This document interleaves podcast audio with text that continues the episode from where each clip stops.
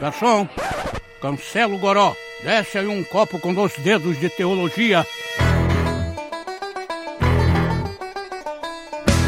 Estamos aqui para começar mais um Baixo Clero. E é isto mesmo, você não está enganado. Você está ouvindo Baixo Clero, mas esta voz não é do Iago. Muito pelo contrário, a voz é Eita. muito mais bonita, porque o dono é muito mais simpático. Sou eu, João Guilherme. Eu já, eu já estive aqui, você já me ouviu. Eu não escrevo livros, pelo menos não por enquanto, mas, mas edito livros. E também faço podcast. Que entrada mais aleatória, meu Deus do céu. E estou aqui para entrevistar ele, o senhor Iago Martins, o chefe de todos nós. E todos nós, assim, é, mais, mais ou menos, né? Mais o menos. senhor Mor do 2D de Teologia, o, o Richard Denham do 2D de Teologia, Meu Deus, o que é isso? o Russell Shedd do 2D de Teologia. Não, para, nossa. Eu nem te pago, cara. Você trabalha de graça, não tem que fazer isso. Eu tô falando isso que aí já dá gás pra quem dizer que eu tô comprado, entendeu? Já dou assunto. Aí vai dizer, ah, isso aí, ó, é- o João é comprado, não fez as perguntas, não sei o que. Ah, ah, ah, ah.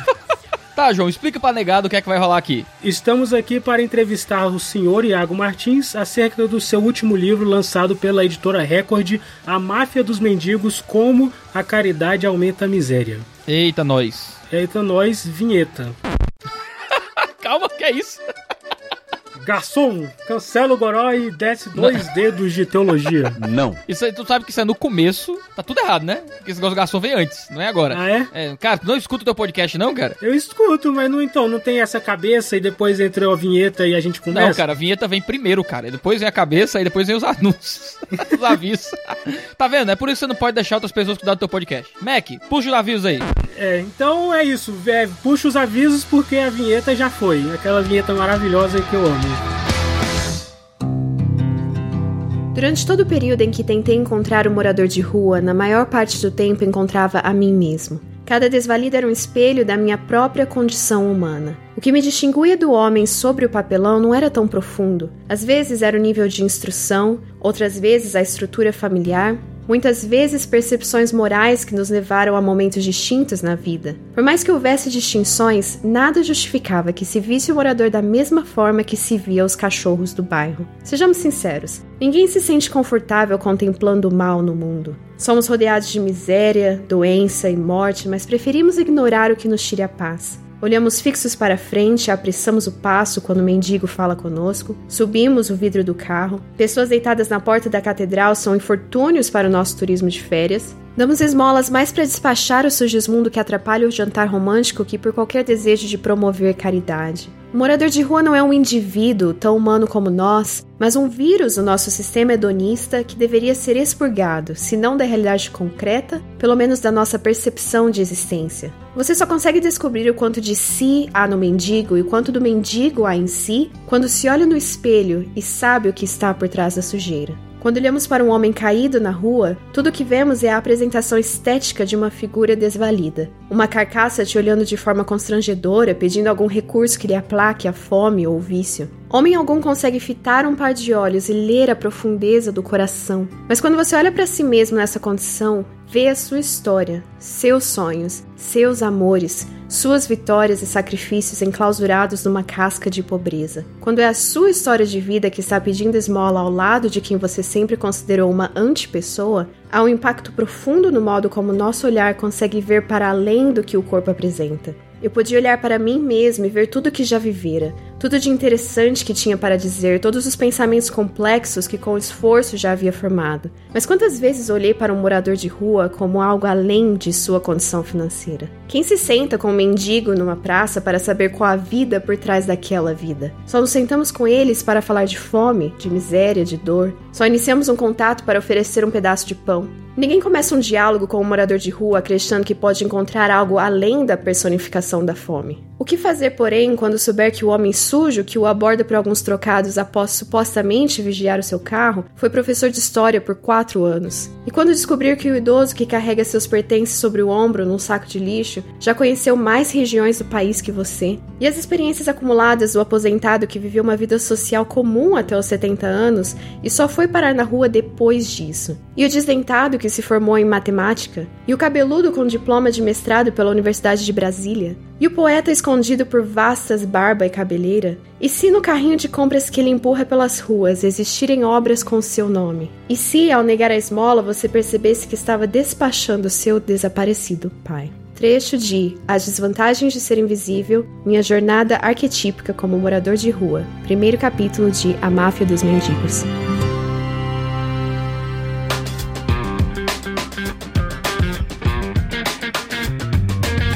Iago, você escreveu um livro polêmico. Não sei se você está sabendo. O seu livro causou uma repercussão grande. Um rebuliço. Um rebuliço. Então nós vamos aqui entrevistar o Iago e fazer algumas perguntas sobre o livro. Eu tenho as minhas perguntas, as coisas que eu discordo, as coisas que eu concordo. Eu tenho perguntas de pessoas que mandaram pelo Twitter. Se você não mandou, não mande mais, até porque foram foi há vários dias atrás. É, eu tenho Cara, aqui... tá ouvindo já o podcast. né? é. Da pergunta como? É, eu tenho 32 perguntas aqui. Eu condensei algumas perguntas a gente vai acabar respondendo na conversa, mas eu peguei aquelas que não, não eu não achei que, que acrescentavam e, e, tirei as engraçadinhas, tirei também. Então, se você fez pergunta séria, querendo saber realmente coisas sobre o livro, provavelmente a gente vai responder que eu vou me esforçar para abranger o máximo possível. E eu quero começar com perguntas que giram em torno da, da elaboração do livro, da ideia, e depois perguntas em termos de metodologia, ou metodologia pode ser uma palavra polêmica, né? Porque tudo é polêmico hoje, mas em termos do, do de, da forma que você escolheu para fazer esse livro para escrever e, e extrair os seus dados e depois o assunto em si, as suas conclusões e como você chegou a essas conclusões. Então vamos lá, começando pelo entorno ou pelo pré-livro que envolve boa parte das polêmicas que o pessoal aí começou a criticar bastante, né? A capa, o título, muita gente não gostou. Eu queria saber, é, você esperava, Iago, essa repercussão, essa polêmica? Você já escreveu outros livros? Você achava que viria mais entre do meio católico? ou de, do meio evangélico? Como é que você estava em relação a isso? Ou não estava sentindo nada? Tava só preocupado com a Cat?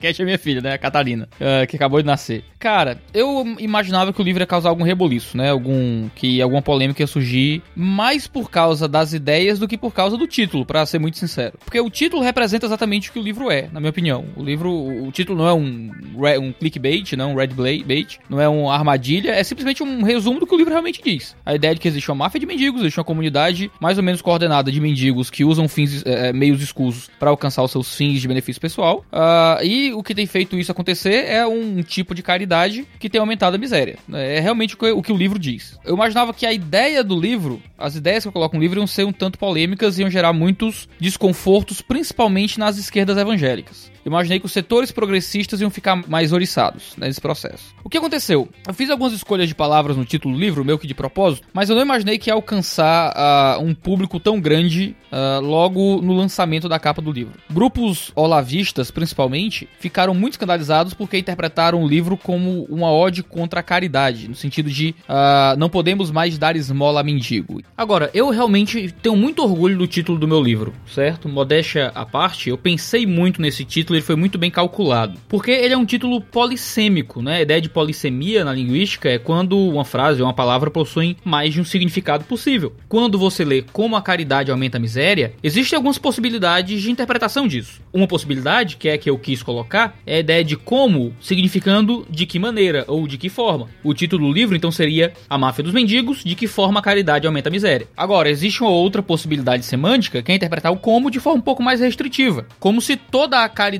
de alguma forma, aumentasse a miséria. Qual é a postura que se espera de qualquer indivíduo que seja literariamente maduro? É que ele, diante de um texto polissêmico, tente encontrar as possibilidades de sentido. Então, qualquer bom leitor e olhar para o meu livro e dizer: Poxa, o que será que o Iago está dizendo? Será que o Iago quer dizer que toda caridade aumenta a miséria? Ou será que o Iago está falando de um tipo de caridade que aumenta a miséria? Qual era a única forma da pessoa saber qual era o significado? Lendo o livro. As pessoas leram o livro? Não. Agora, quem não leu o livro poderia comentar sobre a capa do livro dizendo: olha, esse título tem duas possibilidades. Só que as pessoas leem tão mal, leem tão mal, que elas nem se deram conta da possibilidade de interpretação do título. E claro, eu imaginava que isso aconteceu, eu apostei que isso acontecesse. Eu não imaginava que ia acontecer com tanta gente letrada. Escute, letrada, gente de boa leitura, que por um tipo de pressa ou raiva ou de pressuposto pessoal, acabou interpretando o título do livro da forma mais tacanha possível. E por que aqui isso é muito interessante? Porque o primeiro capítulo do livro condena isso. Condena justamente o fato de que nós criamos posições e formamos hipóteses acerca do morador de rua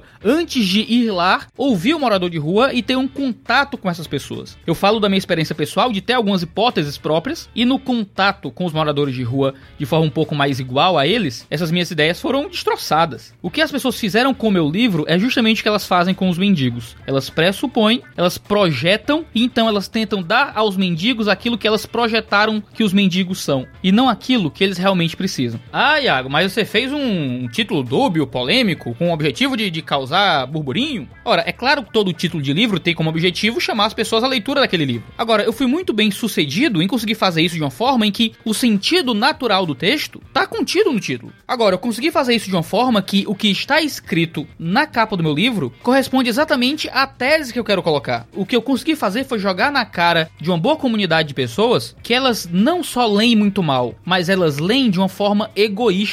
Egoísta no sentido grego de idiota, alguém que é centrado em si mesmo. Eles não conseguem ler no texto algo além daquilo que elas projetam sobre o texto. E elas fazem a mesma coisa com os mendigos. Ninguém deveria estar me culpando por ter escolhido um título que possui possibilidades de interpretação. Deveriam estar culpando aqueles que foram apressados em olhar para um texto polissêmico e fazer resenha em texto, em fazer resenha em vídeo. Teve até peça mandando em direta pro meu livro no Rock no Vale, que é um evento de evangélico progressista. Tudo que eu fiz foi lançar luz justamente sobre um problema moral do modo como as pessoas leem no Brasil. Não deveriam estar me culpando por isso. Deveriam estar me parabenizando por conseguir mostrar isso de uma forma tão sagaz. Mas eu não espero nada disso vindo das esquerdas evangélicas ou desses grupos radicais olavistas. E esses, esses olavistas são católicos, né? É, principalmente catolicismo, mas não só católicos, assim. Muitos católicos ou filocatólicos ou pessoas que uh, assumiram parte da ética católica mesmo sem serem católicos, principalmente via Olavo de Carvalho. Tem um texto do Olavo de Carvalho, é uma ideia muito famosa entre os fãs do Olavo de Carvalho, como o Ítalo Marcilli, que é um comunicador extremamente famoso, olavista, que você tem que fazer caridade sem se importar com o efeito da caridade naquele que a recebe. Você tem que dar esmola, se o cara vai beber cachaça, o problema é dele. Tem textos do Olavo falando isso, por exemplo. Uh, nos, no, nas resenhas proféticas do meu livro, as pessoas que resenharam meu livro, fizeram vídeos sobre o meu livro antes do livro ter saído, teve até gente lendo textos de, do filho do Olavo e de outros católicos dizendo que a gente tem que fazer esmola porque a esmola faz bem para nós e não para aquele que recebe a esmola. E a ideia do livro é diametralmente oposta a isso, que isso é egoísmo, isso é maldade, isso é gerar o mal nos outros, simplesmente com um discurso de entretenimento moral, de tentar encontrar um antidepressivo barato, encontrar um jeito de se sentir melhor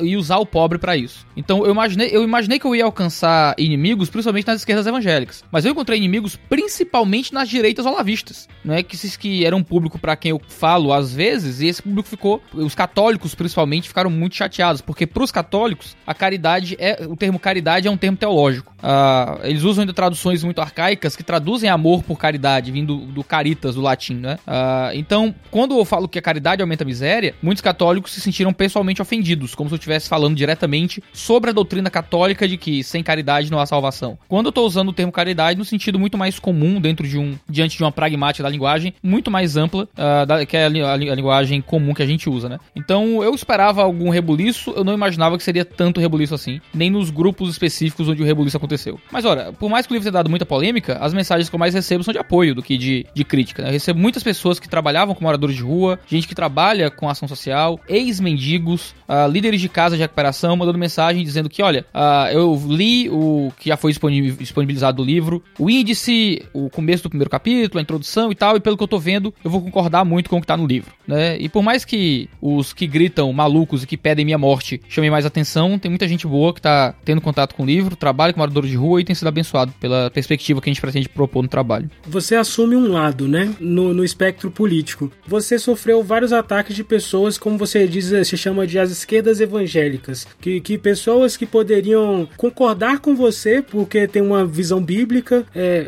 a mesma visão visão bíblica, mas uma visão política diferente, acabam não concordando a priori por causa do seu posicionamento é, político, que é público, e você fala bastante disso. Você acha que o fato de você assumir um lado prejudica o alcance do que você está escrevendo? Eu, eu acho que prejudica o alcance sim. Eu acho que existe um grupo de pessoas que se recusa a ouvir o outro lado. Então, pessoas que são radicalmente, uh, uh, radicalmente progressistas, muitas vezes não têm interesse nenhum em ouvir pessoas que não o são. A questão é que eu acho que essa é a única forma de ser realmente honesto com quem te lê. Uh, citando, por exemplo, o Convulsão Protestante, do Antônio Carlos Costa, que eu já falei várias vezes sobre esse livro, ele inicia o livro dizendo que ele não é nem de direita nem de esquerda. E ele escreve um livro de esquerda, profundamente de esquerda. Chega a defender mais-valia, por exemplo, que é um conceito profundamente marxista. Eu escrevo um livro que eu não acredito que é um livro de direita. Uh, o, o, A Máfia dos Mendigos não é um livro que se pretende defender uma perspectiva política específica. Eu, eu, eu tentei mostrar o que eu vi, né, e a realidade não tem ideologia. Claro que a transmissão da, da observação da realidade passa pelos preconceitos, pelas preconcepções daquele que lê. Né? Então eu, é impossível eu escrever um livro neutro, porque eu não sou neutro, eu sou eu. Então eu tenho perspectivas uh, mais à direita do espectro político, principalmente em termos econômicos. Uh, eu sou liberal na economia, creio em um Estado menor, e isso aparece no livro. Muitas vezes eu culpo o Estado por muitas coisas. Muitas vezes eu desconfio de soluções estatais para os problemas que eu estou vendo na rua. Mas isso não é simplesmente uma tentativa de forçar a realidade a uma visão de mundo, uh, mas é tentar ter uma visão integrada da, de toda a existência, de dizer, olha, é, todos esses dados que eu tenho uh, estão unidos dentro dessa perspectiva, dessa visão de mundo. Eu acho que eu sou honesto quando eu digo isso na introdução do livro. Quando eu digo para os leitores, ó, eu não sou neutro, eu sou um cara que é liberal, sou um cara que crê, em estado, crê num estado menor,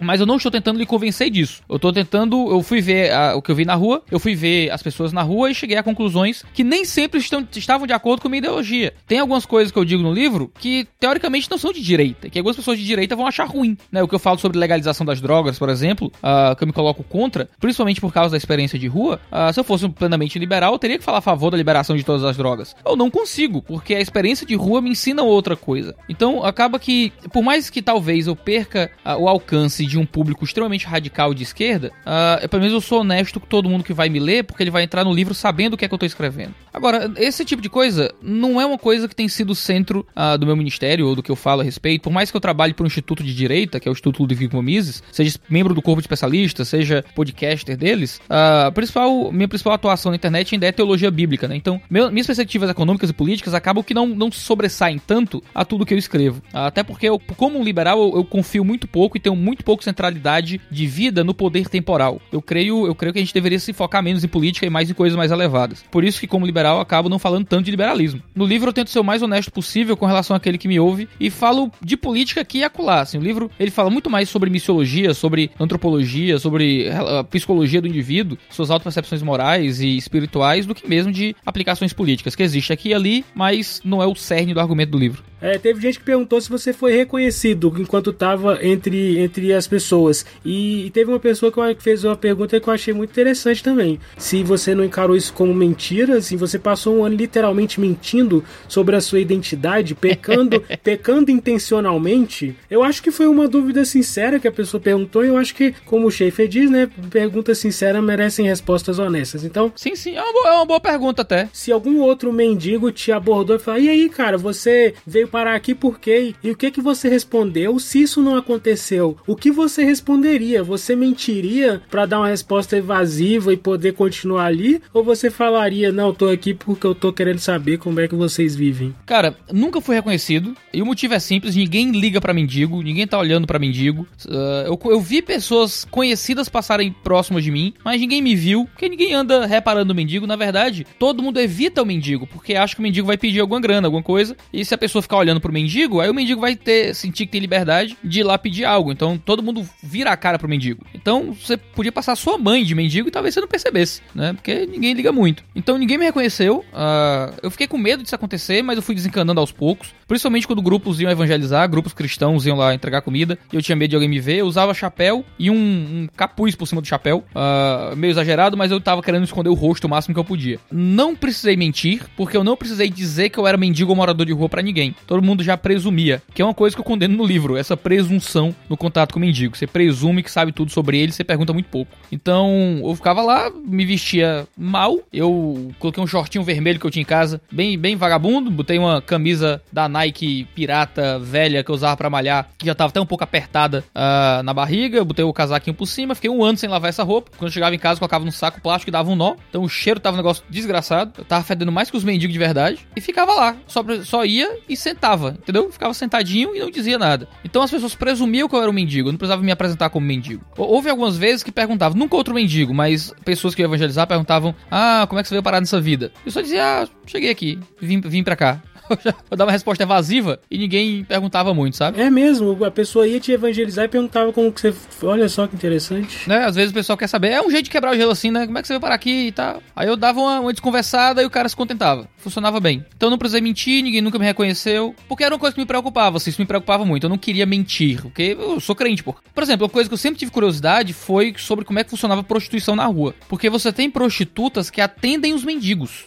Que não são só mendigos são prostitutas. Porque existem muitas mulheres que são mendigas, que são prostitutas mesmo, que uh, vão ficar com você por 5 reais pra comprar crack. A mulher tá sangrando, tá? Uma situação deplorável, ela querendo ficar com você. Só que existem mendigas que atendem os próprios mendigos. Uh, e existem prostitutas que não são mendigas, que não são pedintes, né? Elas, elas têm um, um, um, ofício, digamos assim, que é ser prostituta, e que uh, muitas delas moram em algum lugar, mas que atendem os próprios mendigos. Eu tive zero contato com isso, por mais que eu tivesse muita curiosidade de entender como é que isso funcionasse, porque eu não queria me colocar nesse tipo de situação. Estar uh, num ambiente em que de, de, prostituição, sabe? Também não entrei em ambiente de consumo de droga, porque se eu consumisse drogas ia ser horrível para mim, né? Eu, se eu fosse pra um ambiente desse, ficar com os caras lá usando droga numa, numa bocada e, e, alguém me oferecesse um negócio. Mas você conviveu com quem você, as pessoas usaram perto de você. Sim, sim. Tinha gente usando ali na praça de forma mais pública, mas ir em um local, numa bocada, numa pedrada dessa, uh, e estar lá, ver como é que era dentro desse esquema, eu, eu, não entrei. Eu digo isso no começo do livro. Porque assim, eu tinha limites na minha pesquisa. Eu não podia uh, me dar qualquer coisa porque eu tenho uma ética privada como cristão e não queria quebrá-la. Por isso eu não, não menti nenhuma vez. Qual foi o seu nível de envolvimento? Você ficou mais de um dia sem tomar banho? Você chegou a dormir, assim, passou dois dias seguidos na rua? Experimentou a, a, a privação de comida, assim, da comida, é, as suas refeições regulares? Comeu o que eles comiam? Assim, se, se tinha alguma. Chegou a comer alguma coisa que estava vencida? É, quanto, quanto que você propôs se envolver? E você acha que esse nível de envolvimento, sendo maior ou menor, legitima mais ou menos a sua, a sua experiência? Eu, eu tentei fazer um pouco de tudo, assim. Não fiz tudo o tempo todo, porque o que eu mais fiz foi ouvir. Eu não queria ser mendigo, entendeu? A ideia não era tentar fingir a experiência para sentir a experiência. A ideia era me misturar para ver a experiência deles. Por isso que eu digo no começo do livro que essa não é a minha história na rua, mas é a narração da história de outras pessoas e análise da vida das pessoas que não estavam fazendo pesquisa, mas estavam vivendo de fato aquilo. Né? Eu fui pra rua não porque eu queria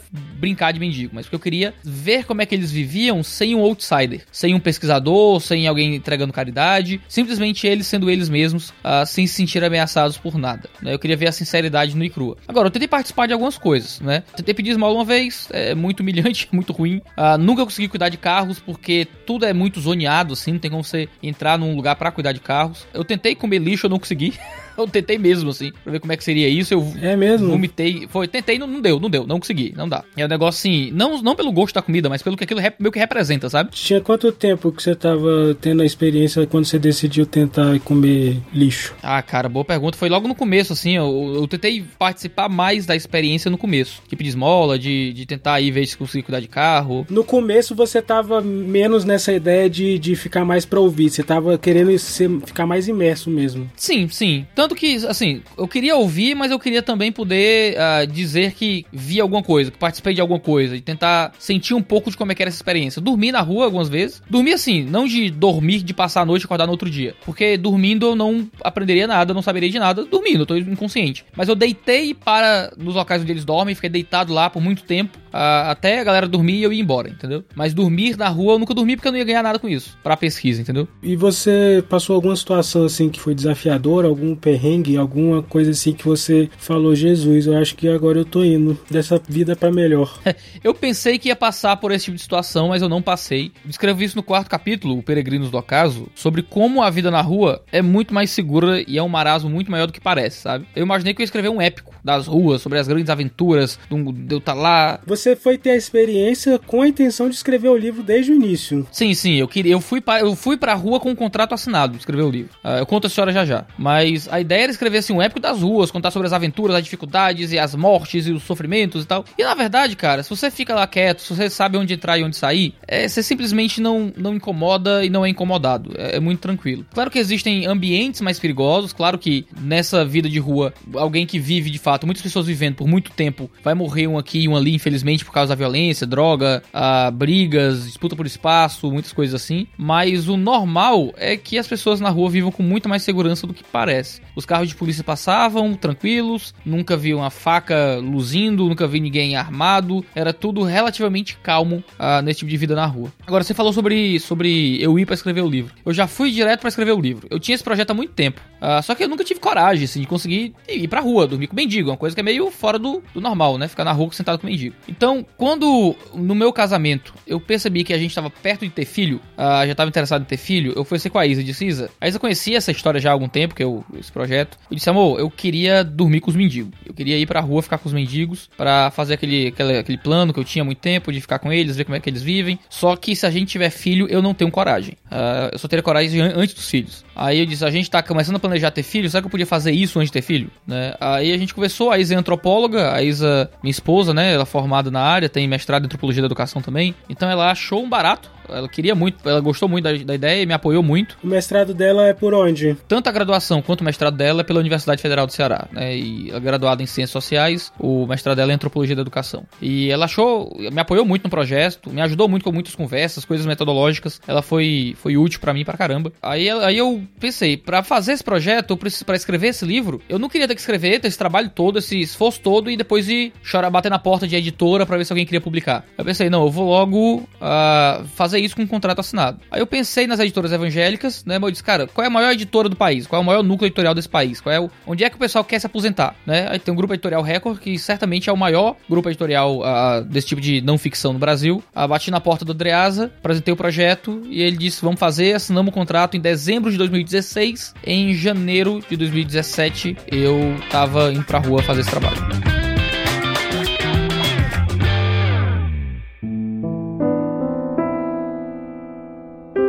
Realidade é complexa demais para ser analisada dentro de um escritório. Com um ano na rua, você percebe que ideias pré-concebidas não sobrevivem ao teste da realidade. Respostas fáceis, imagens bem lapidadas, obviedades e truísmos são só comuns nos livros, no gabinete, nos centros acadêmicos e nas redações. Não existe ideologia que resista intocável quando passa pela prova dos nove da existência. Era muito fácil para mim ter certezas e planos de salvação para a comunidade pobre até parar para viver a vida comum. Quando achei que encontraria um mar de pessoas escravizadas por um passado que as perseguia, presas pelas circunstâncias da vida, encontrei preguiçosos, gente que passa o dia dormindo, bebendo e se divertindo às custas dos outros. Quando pensei que encontraria vítimas, encontrei um mar de vilania. Já quando ia sendo tomado por visões mais duras, pensando encontrar apenas desgraça moral, vi crianças fugindo de abusos sexuais, senhoras claramente doentes da cabeça, totalmente enlouquecidas, vi jurados de morte por crimes de familiares e senhores que fracassaram em achar emprego na cidade grande. Quando eu pensei que enfrentaria a crueldade, fui sugado pelo vácuo de vida. Vilão e vítima se confundem porque são muitas vezes a mesma pessoa, culpada,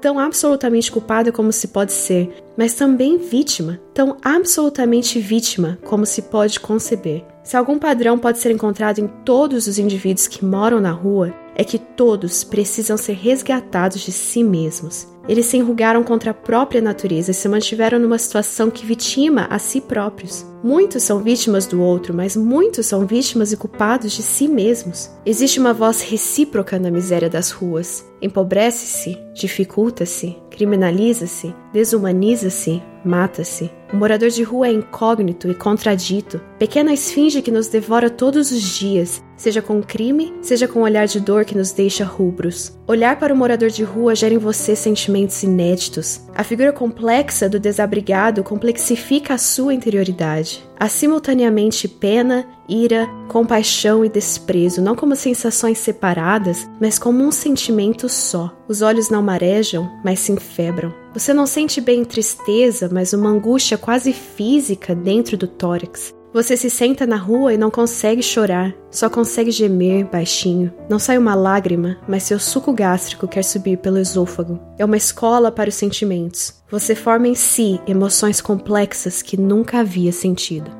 Trecho de Escombros de um Naufrágio Moral, Cruzando os Limiares da Miséria de Alma, terceiro capítulo de A Máfia dos Mendigos.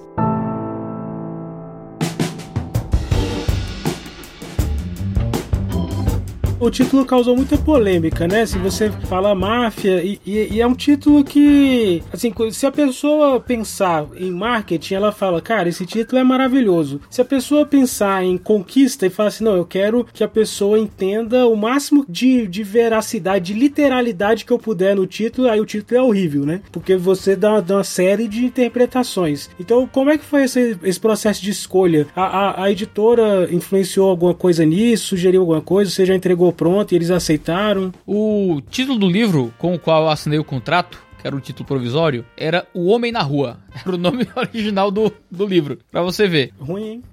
É bem. é, é ruizinho, é ruizinho. É um título bem, bem mequetrefe. Parece que fui eu que dei essa ideia de título aí.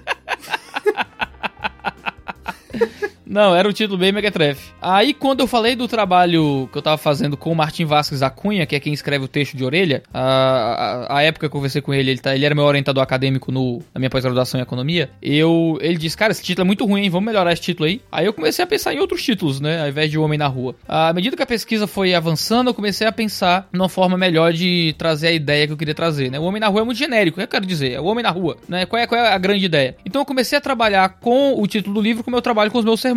A ideia é, se tua mulher te acordar às quatro da manhã e perguntar sobre o que é o sermão de domingo, se você não conseguir dizer, então o sermão não tá claro bastante. Né? A ideia é conseguir deixar a coisa clara o bastante, direta o bastante e atrativo bastante, né? Mas aí você errou feio, não? Porque a pessoa tá julgando o livro pelo título e tá achando coisas bem diferentes do que você escreveu hoje. Ah, não, mas isso é fenomenal, assim, porque eu tentei aplicar no título do livro uma coisa que eu experimentei antes e funcionou muito bem. Né? A galera que acompanha o canal vai, vai perceber. Eu lancei no tempo das eleições um livro chamado, um vídeo chamado Não Vote em Hitler. Eu lembro desse vídeo e eu achei, eu não concordo com o vídeo. Você não concorda com o aborto é uma coisa ruim, cara? Não, não, não é isso não. Eu sou contra o aborto, mas é, é outro ponto. Tá, eu sei qual é o ponto que você discorda, o pessoal vai pegar. O que, qual é o, o, o título desse vídeo? Como é que é esse vídeo? É basicamente uma, de, uma declaração de voto no Bolsonaro, né? Basicamente é isso. Ah, e o argumento do vídeo é muito simples. Existe o aborto, o aborto é uma coisa terrível, o aborto é um holocausto silencioso, o único candidato que é clara e totalmente contra aborto de forma mais radical é o Bolsonaro, então meio que é difícil não escolhê-lo nas eleições, né? Ah, se eu me arrependi de ter votado nele ou não é outra, é outra questão, a gente entra nisso depois. Aí o que acontece? Ah, o que foi que eu fiz nesse vídeo? Eu fiz uma coisa muito legal legal. Eu, eu me orgulho muito desse vídeo. Ele entrou no primeiro lugar em alta do YouTube e é o vídeo mais visto do canal até hoje. O título do vídeo era Não vote em Hitler e a, vo e a foto do Bolsonaro. Era só isso. Não vote em Hitler, a foto do Bolsonaro. O que é que o vídeo diz? Diz: todos os outros candidatos estão alinhados com a agenda de Hitler, o único que não está é o Bolsonaro. É isso que o vídeo diz. E a, se você pensa nesse contexto, o título e a foto fazem todo sentido, estão totalmente de acordo com o vídeo. Qual é o problema? Existe todo um imaginário anterior e externo ao vídeo que faz com que as pessoas vejam aquilo e achem que é outra coisa. Achem que eu tô chamando o Bolsonaro de Hitler porque ele é chamado comumente de Hitler. E esse é o plot twist do negócio. O plot twist do negócio que, rapaz, é outra coisa. O título do, do vídeo foi um clickbait. Clickbait é um termo técnico para quando o título não corresponde ao conteúdo. Tá, eu tô, eu tô, eu tô querendo dizer sem ser técnico, querendo dizer que você fez o um negócio para conseguir clique. Qual é o título de vídeo que não existe para convidar as pessoas a assistirem um vídeo? Qual é o título de livro que não existe para convidar as pessoas a para lerem um livro? A questão é, o que eu fiz foi correto? Foi plenamente correto, porque eu não tava fazendo um bait. Eu não tava simplesmente criando um título que é falso, uh, criando um imaginário de algo que talvez tenha no vídeo, mas não vai ter, uh, pra atrair clique. Eu tava dizendo exatamente o que tem no vídeo. Você quer dizer assim, você não, você não fez uma coisa away, você não botou a hashtag Anitta lá pra. Não pra... é um clickbait, entendeu? Não é uma coisa errada ou imoral ou indecente. Eu, eu simplesmente joguei com a pressa das pessoas. O que aconteceu com esse vídeo? A, as esquerdas radicais não só entraram para assistir em massa, mas compartilharam em massa antes de assistir ou entender o vídeo. Porque assim, as pessoas não conseguem ver as coisas como elas são. Elas muitas vezes veem as coisas como eles mesmos são. Então as pessoas não conseguem ver nada que não seja espelho. Então elas projetam as próprias ideias naquilo que elas leem antes de entender o que está escrito. Então, esse vídeo foi um grande laboratório e foi muito inteligente, assim, porque a modéstia à parte foi muito bem feito o que eu consegui fazer. Tanto que eu só consegui fazer uma vez, assim, não consegui fazer de novo. De jogar com um imaginário que impede a pessoa de ver o que tá lá de fato. O, o A Máfia dos Mendigos foi uma coisa muito parecida. Porque eu sabia que apressadamente as pessoas iam ficar eriçadas com o que tá lá. É como assim? Os mendigos. Eu imaginei que, que o subtítulo ia dar mais polêmica que o título, né? Ah, porque o título deu polêmica porque o pessoal é meio, meio apressado e relativamente ignorante mesmo. Achar que a máfia dos mendigos significa que todos os mendigos são mafiosos é ler errado. Né? Se eu digo o clube dos canalhas, eu não tô dizendo que todos os canalhas têm um clube. Quando alguém diz a máfia das cadeiras, né? tá dizendo que existe uma máfia que envolve cadeiras. Não que existe uma. Um, não que todas as cadeiras são mafiosas. O título do livro tem esse duplo sentido que eu digo na introdução. Tem um sentido que envolve tanto aqueles que usam os mendigos para a sua máfia, né? Que são aqueles que se aproveitam da caridade, que é o que eu comento mais na introdução do livro, mas também de uma máfia, de um grupo de pessoas mais ou menos coordenada que usa fim, é, meios escusos para seus, seus fins pessoais. É basicamente o significado de máfia, que é composta de mendigos. Não são todos os mendigos que participam disso, mas existe esse grupo de mendigos que age dessa forma. Uh, agora, o subtítulo ele é particularmente chocante. Assim, como é que a caridade aumenta a miséria? Eu tô querendo dizer o quê? Que a, que a, que a esmola é a culpa da miséria, que a esmola deixa as pessoas miseráveis, que a caridade cristã é uma coisa que faz mal? Que não pode dar esmola. Pois é. E no livro eu, eu explico justamente como a caridade aumenta a miséria, mas de uma forma que as pessoas às vezes não estão. Se elas forem apressadas, elas não vão perceber aquilo que está sendo dito. Qual é a grande vantagem disso? Pessoas da esquerda radical, pessoas de movimentos revolucionários, pessoas que trabalham ah, exatamente fazendo tudo o que eu condeno, sabem do livro, ouviram do livro e sabem que a galera vai comprar o livro e ler o livro. Então eles só têm uma alternativa agora: é refutar o livro, é ler o livro e condenar o livro. Se eles não condenarem o livro, eles vão deixar as pessoas se convencerem pelo livro. Então, tudo que eu queria com um título ah, que fosse atrativo e, e relativamente e, explícito, e até um tanto chocante. Você fala atrativo, não é, não é polêmico? Atra acho que a polêmica tá nos olhos de quem vê. Eu acho que tem muita gente que viu o título e não achou polêmico, achou normal. Coisas que para mim são polêmicas, para você pode não ser e vice-versa. Você acha que a polêmica foi mais por gente que não concorda com você a priori, porque não gosta de você, da sua pessoa? Ah, difícil. Difícil dizer, difícil julgar as pessoas. Alguns podem ter achado a polêmica. Uh, alguns podem ter simplesmente julgado o livro pela capa, tudo mesmo daquele jeito, de projetar no livro uma coisa que não está escrita. Uh, alguns podem ter interpretado caridade de uma forma que não deveria. Alguns podem ter uma leitura ruim. Alguns podem só não gostar de mim mesmo, entendeu? Então é difícil julgar o coração das pessoas. É, mas aí você, você escolheu justamente porque você queria um título atrativo para chamar atenção pro assunto mesmo. Ah, todos os meus livros são assim, né? É, você não precisa chamar de missionário, faça discípulos ou morro tentando, os sermões dos maricas. São títulos que geralmente são atrativos. Mas aí você concorda que você tá lidando com um tema sério. Todos os temas que eu lidei até hoje na vida em livro foram. Ok, mas esse livro tem um tema sério, ele, ele, ele é muito caro a muitas pessoas, tem muita gente sim, que. A mim também. Que, que sim, calma, não começa a se defender agora, espera eu terminar de perguntar. Ah, você não deixa eu terminar de responder, então eu tô aqui, ó. Dois homens entram, um homem sai. Foi é... isso que você me prometeu. É, tomara que eu saia. é, mas então, aí você tá lidando com um tema é, particularmente sério que muitas pessoas se interessam, não apenas evangélicos. Você saiu da teologia, é, você publicou esse livro, inclusive, numa editora que, que não é teológica, não é evangélica nem nada. Você foi pra arena pública, de um modo geral. Sim. Você já tá na arena pública na internet, mas é, é algo muito nichado, né? Assim, que a verdade é que quem não é evangélico não sabe quem você é, nem os católicos haters. E assim, uma faixa etária específica também não sabe, enfim. É, você agora foi para um debate bem mais aberto. E aí é um tema realmente muito caro. A gente lida com isso há muito tempo, tem muita gente estudando isso, buscando uma resposta, buscando uma solução. E aí você traz esse título, traz essa, essa forma assim de para causar um impacto, mas você não acha que essa essa leitura errada pela forma mais literária, eu vou chamar de literária do sentido de que admite muitas interpretações, né? Menos técnica. Você não, você não deu um título que parece um título de uma dissertação nem nada. Você não acha que isso pode acabar trazendo um resultado negativo porque a pessoa que interpretar errado e que, te, e que não lê vai começar a sem ler dizer que você defende e vai discriminar ainda mais os moradores de rua e, e isso pode prejudicar ainda mais as pessoas que você está tentando defender, melhorando a, a forma como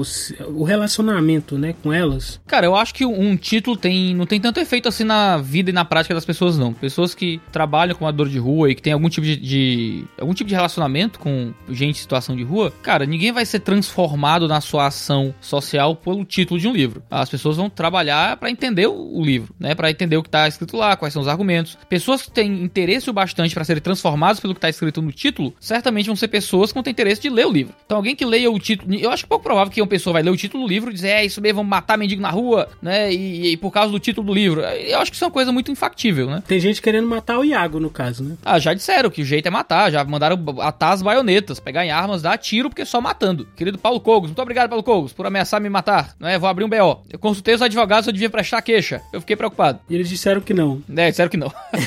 Será que não precisava, agora ninguém levou a sério Paulo Cogos. É, eu tô vendo. Então, assim, a questão do título eu acho que tá bem explicada, mas da questão do, do você ir pra rua ou do, de você ter feito o que fez, você acha que hoje, com depois do livro pronto, dos resultados que você verificou, você, você faria alguma coisa diferente? Você se arrependeu de ter feito ou de não ter feito alguma coisa? Você acha que esse método utilizado de se vestir de mendigo é um método que permite chegar a um resultado confiável? Como você garante? E aqui eu tô, eu tô fazendo a transição para metodologia, ok? Como você garante que esse resultado que você chegou é confiável, sendo que ele não é acadêmico? É, você não usou, não fez uma pesquisa acadêmica, você não fez, você não aplicou um questionário, não deu, não deu um termo de consentimento livre esclarecido para as pessoas preencherem. O que que você acha que tem de limitação nessa forma que você usou para ter essa experiência e se você se arrepende de alguma coisa que fez ou não fez? Eu não me arrependo de ter feito nada, eu acho, assim, tentando puxar na memória aqui.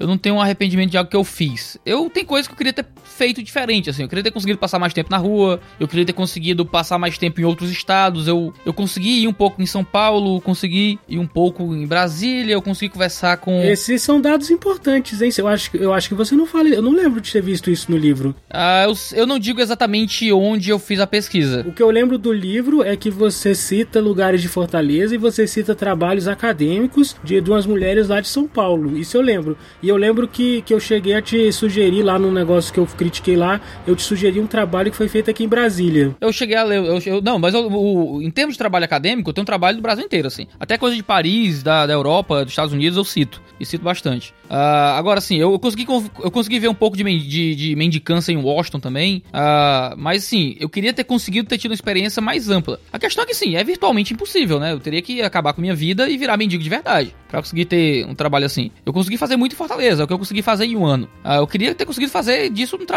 de 10 anos, né? Mas, sim, é infactível, é infactível. então, assim, eu tô, eu tô muito feliz e muito contente com o resultado e com o que eu consegui fazer.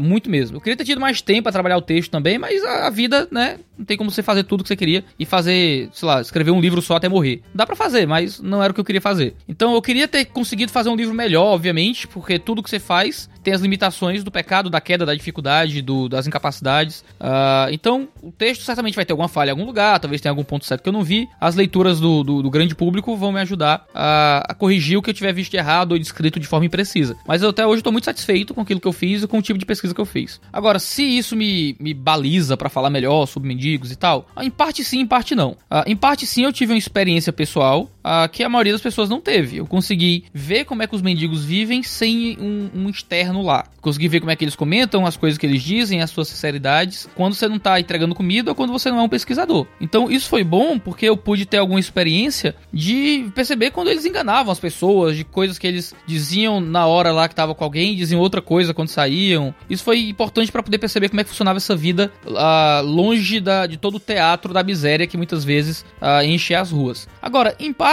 também isso não vai fazer com que eu tenha um contato absoluto e infalível com a realidade, porque meu contato com a realidade ainda é limitado. Eu não fiz uma pesquisa acadêmica, porque não era o tipo de pesquisa que eu queria. Eu não queria gráficos de pizza, eu queria entender como é que eram, como é que eram as emoções, como é que eles sentiam, como é que eles, como é que eles viviam a vida deles de uma forma muito mais emocional, espiritual, na área dos valores, na área das teias de significado que eles possuíam, do que saber quantas refeições eles faziam por dia, ou a raça, a cor, o sexo, esse tipo de coisa. Isso você tem dados, aliás, nem tem tantos, mas existem alguns dados resultados que você pode encontrar em pesquisas acadêmicas. Não era isso que eu queria. Então eu fiz o tipo de pesquisa que iria responder as questões que eu tinha. Eu sei que não é uma pesquisa antropológica tradicional, mas que também é um tipo de trabalho profundamente antropológico, que é, que é um trabalho em certo nível etnográfico ou ali no contexto uma auto-etnografia, né? Aí que eu tô ali misturado. Mas você, você fa... não é acadêmico, mas você fez você é, é, é fez uma experiência é, é, e a partir dessa experiência você chegou a conclusões a partir de uma carga teórica que você já tinha prévia e que você leu para isso também. Assim, tudo aquilo que eu vi eu tentei balizar com pesquisa acadêmica. Então, tudo aquilo que eu cito porque eu vi na rua, eu tento dizer que outras pessoas, através de metodologia acadêmica, também viram na rua. Né? E tento citar pelo menos vários papers, artigos, livros que possam ajudar a dizer: ó, não sou só eu sozinho vendo isso aqui. Outras pessoas viram a mesma verdade do que eu. Uh, e elas têm. Foi nessa tese, nesse trabalho, foi aqui que. Principalmente naquilo que é mais polêmico, né? Naquilo que é mais, mais uh, escandaloso com relação à rua. Eu tento citar outros pesquisadores, pesquisadores que têm visões políticas distintas das minhas, questões religiosas distintas das minhas, mas que viram a mesma verdade naquele ponto específico. A pessoa que lê o livro, ela vai achar essas referências e vai conseguir ir atrás, então. Sim, sim, são citadas de forma direta no trabalho. É uma, uma pergunta que eu achei muito legal, que eu não pensei nela e eu achei muito legal mesmo, que é anterior à questão metodológica que a gente está entrando. Como a sua comunidade local, como a comunidade da sua igreja recebeu esse experimento social? Porque eu sei que você já, respo já respondeu por aí dizendo que a maioria do pessoa, das pessoas da sua igreja nem sabe que você tem um canal no YouTube. Mas e com relação a essa questão aí dos mendigos? Como é que o pessoal encarou isso? Quando eu tava fazendo a pesquisa, algumas pessoas sabiam, a equipe pastoral da igreja sabia. Então, o, o missionário lá da igreja e o outro pastor lá da igreja me supriram em muitas coisas para eu conseguir fazer essa pesquisa. Uh, porque eu precisei, eu precisei mover muitas coisas para poder fazer isso. Eu tive que tirar, diminuir a minha carga de trabalho no seminário, uh, me deram alguns prazos extras no mestrado. Eu parei com algumas atividades na internet, eu tive que mudar muita coisa para conseguir col colocar minha cabeça nisso. Foi muito difícil, né? Foi muito difícil. Eu sou meio workaholic, você me conhece, sabe que eu sou meio multitasking, eu consigo fazer muita coisa ao mesmo tempo. Mas mesmo assim foi um tempo muito complicado de conseguir ter muita ajuda. Muita gente me ajudou para eu conseguir uh, ter esse tempo na rua. Então, lá na igreja, pessoas, algumas pessoas sabiam, assim. Mas a maioria das pessoas, quando perguntava, eu dizia, eu tô fazendo um, um trabalho, uma pesquisa com os moradores de rua. Era sempre assim, eu tô fazendo uma pesquisa com os moradores de rua. E as pessoas não perguntavam muito. Só dizia que tá, ah, pesquisa, quero entender como é que é. Só que eles não sabiam que eu tava indo vestido de morador de rua, né? Agora, quando eu terminei a pesquisa uh, e estava transformando a pesquisa em livro, assim, no finalzinho do processo, eu dei toda uma série de, de seis aulas na Escola Bíblica Dominical da Igreja sobre uh, o que eu descobri, que é basicamente uma aula para cada capítulo do livro. E eu apresentei para a comunidade, expliquei todo o processo, não contei que dormi com os mendigos, uh, mas mostrei todo esse todo o resultado da pesquisa e o pessoal recebeu muito bem, simplesmente receberam muito bem. Onde eu vou, já viajei em alguns lugares do país contando acerca dessa pesquisa, e onde eu vou as pessoas recebem muito bem quando eu explico esse processo. E a igreja já começou a se mover em direção a, a um tipo de trabalho com morador de rua bem diferente. Antigamente era só aquele negócio de dar comida e agora a gente já segue por um processo mais de, de engajamento né, que a gente não fazia antes. Em volta dos verdadeiros miseráveis há uma massa de aproveitadores que deseja neutralizar os bens que chegariam aos que perecem na fome. São como burocratas de um governo inchado, levando recursos escassos que seriam vitais a uns, mas que acabam apenas sustentando preguiça, ócio e pusilanimidade. Essa massa neutraliza a verdadeira caridade e toma nossos recursos, financeiros ou emocionais, que poderiam ser usados para o serviço dos verdadeiros miseráveis, morem eles nas ruas ou não. Assim, a máfia dos mendigos rouba recursos financeiros e humanos que poderiam ser investidos na verdadeira miséria do sertanejo, dos ribeirinhos, dos subsaarianos, dos Dalits, das pessoas com deficiência, inaptas ao mercado de trabalho, das crianças jogadas na rua por famílias destruídas, das mulheres abandonadas por todos, à exceção dos filhos bebês, enfim, na verdadeira miséria que diariamente é ignorada. O verdadeiro miserável nem sempre é visto, soterrado pelos que se aproveitam da cultura de caridade restrita e impessoal. Há um tipo de seleção natural negativa que beneficia os piores e menos necessitados. Só os mais fortes, perigosos ou violentos permanecem. É muito fácil se tornar um morador de rua quando se faz parte de certos grupos de vulnerabilidade. Uma desgraça pessoal, a destruição de um núcleo familiar, um primeiro trago de pedra e pronto, você pode se ver vagando pelos becos. Às vezes, basta um breve período de desnorteamento mental. Sair da rua é um processo muito mais complexo. Se basta mover-se geograficamente para longe de seus núcleos de sociabilidade e segurança material, a fim de se tornar um desabrigado, você encontrará uma série de barreiras complexas e por vezes individualmente intransponíveis para mudar de situação na vida. Largo é o caminho da miséria, estreita a porta da superação. Muitos são atores de um drama que nem sempre é voluntário. Alguns precisam se adaptar socialmente às expectativas estéticas que temos sobre a mendicância se quiserem sobreviver, mas outros estão de fato vivendo a miséria mais imunda. Para muitos, a rua é uma prisão perpétua. Sua assustação de vida os empurra cada vez mais para baixo. É como um mar bravio. As braçadas de desespero são inúteis para mantê-los a salvo do afogamento. Diante disso, precisamos responder quem são as verdadeiras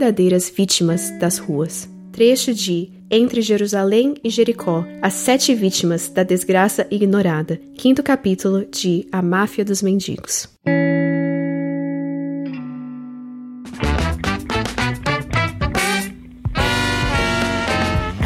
falando um pouco mais da questão da metodologia, é, essa questão anterior, alguma influência você chegou a conhecer, alguma situação te impactou, ou você foi impactado a ponto de se relacionar com algum mendigo e isso influenciou no seu trabalho, assim, na forma, não, eu preciso é, fazer isso aqui diferente, ou, ou, ou, foi algum livro, tem alguma influência literária, alguma coisa que você falou, cara, eu, eu, esse cara fez isso aqui, eu quero fazer parecido. É engraçado porque eu li você antes de ler o Dalrymple, né? Eu conheci você antes.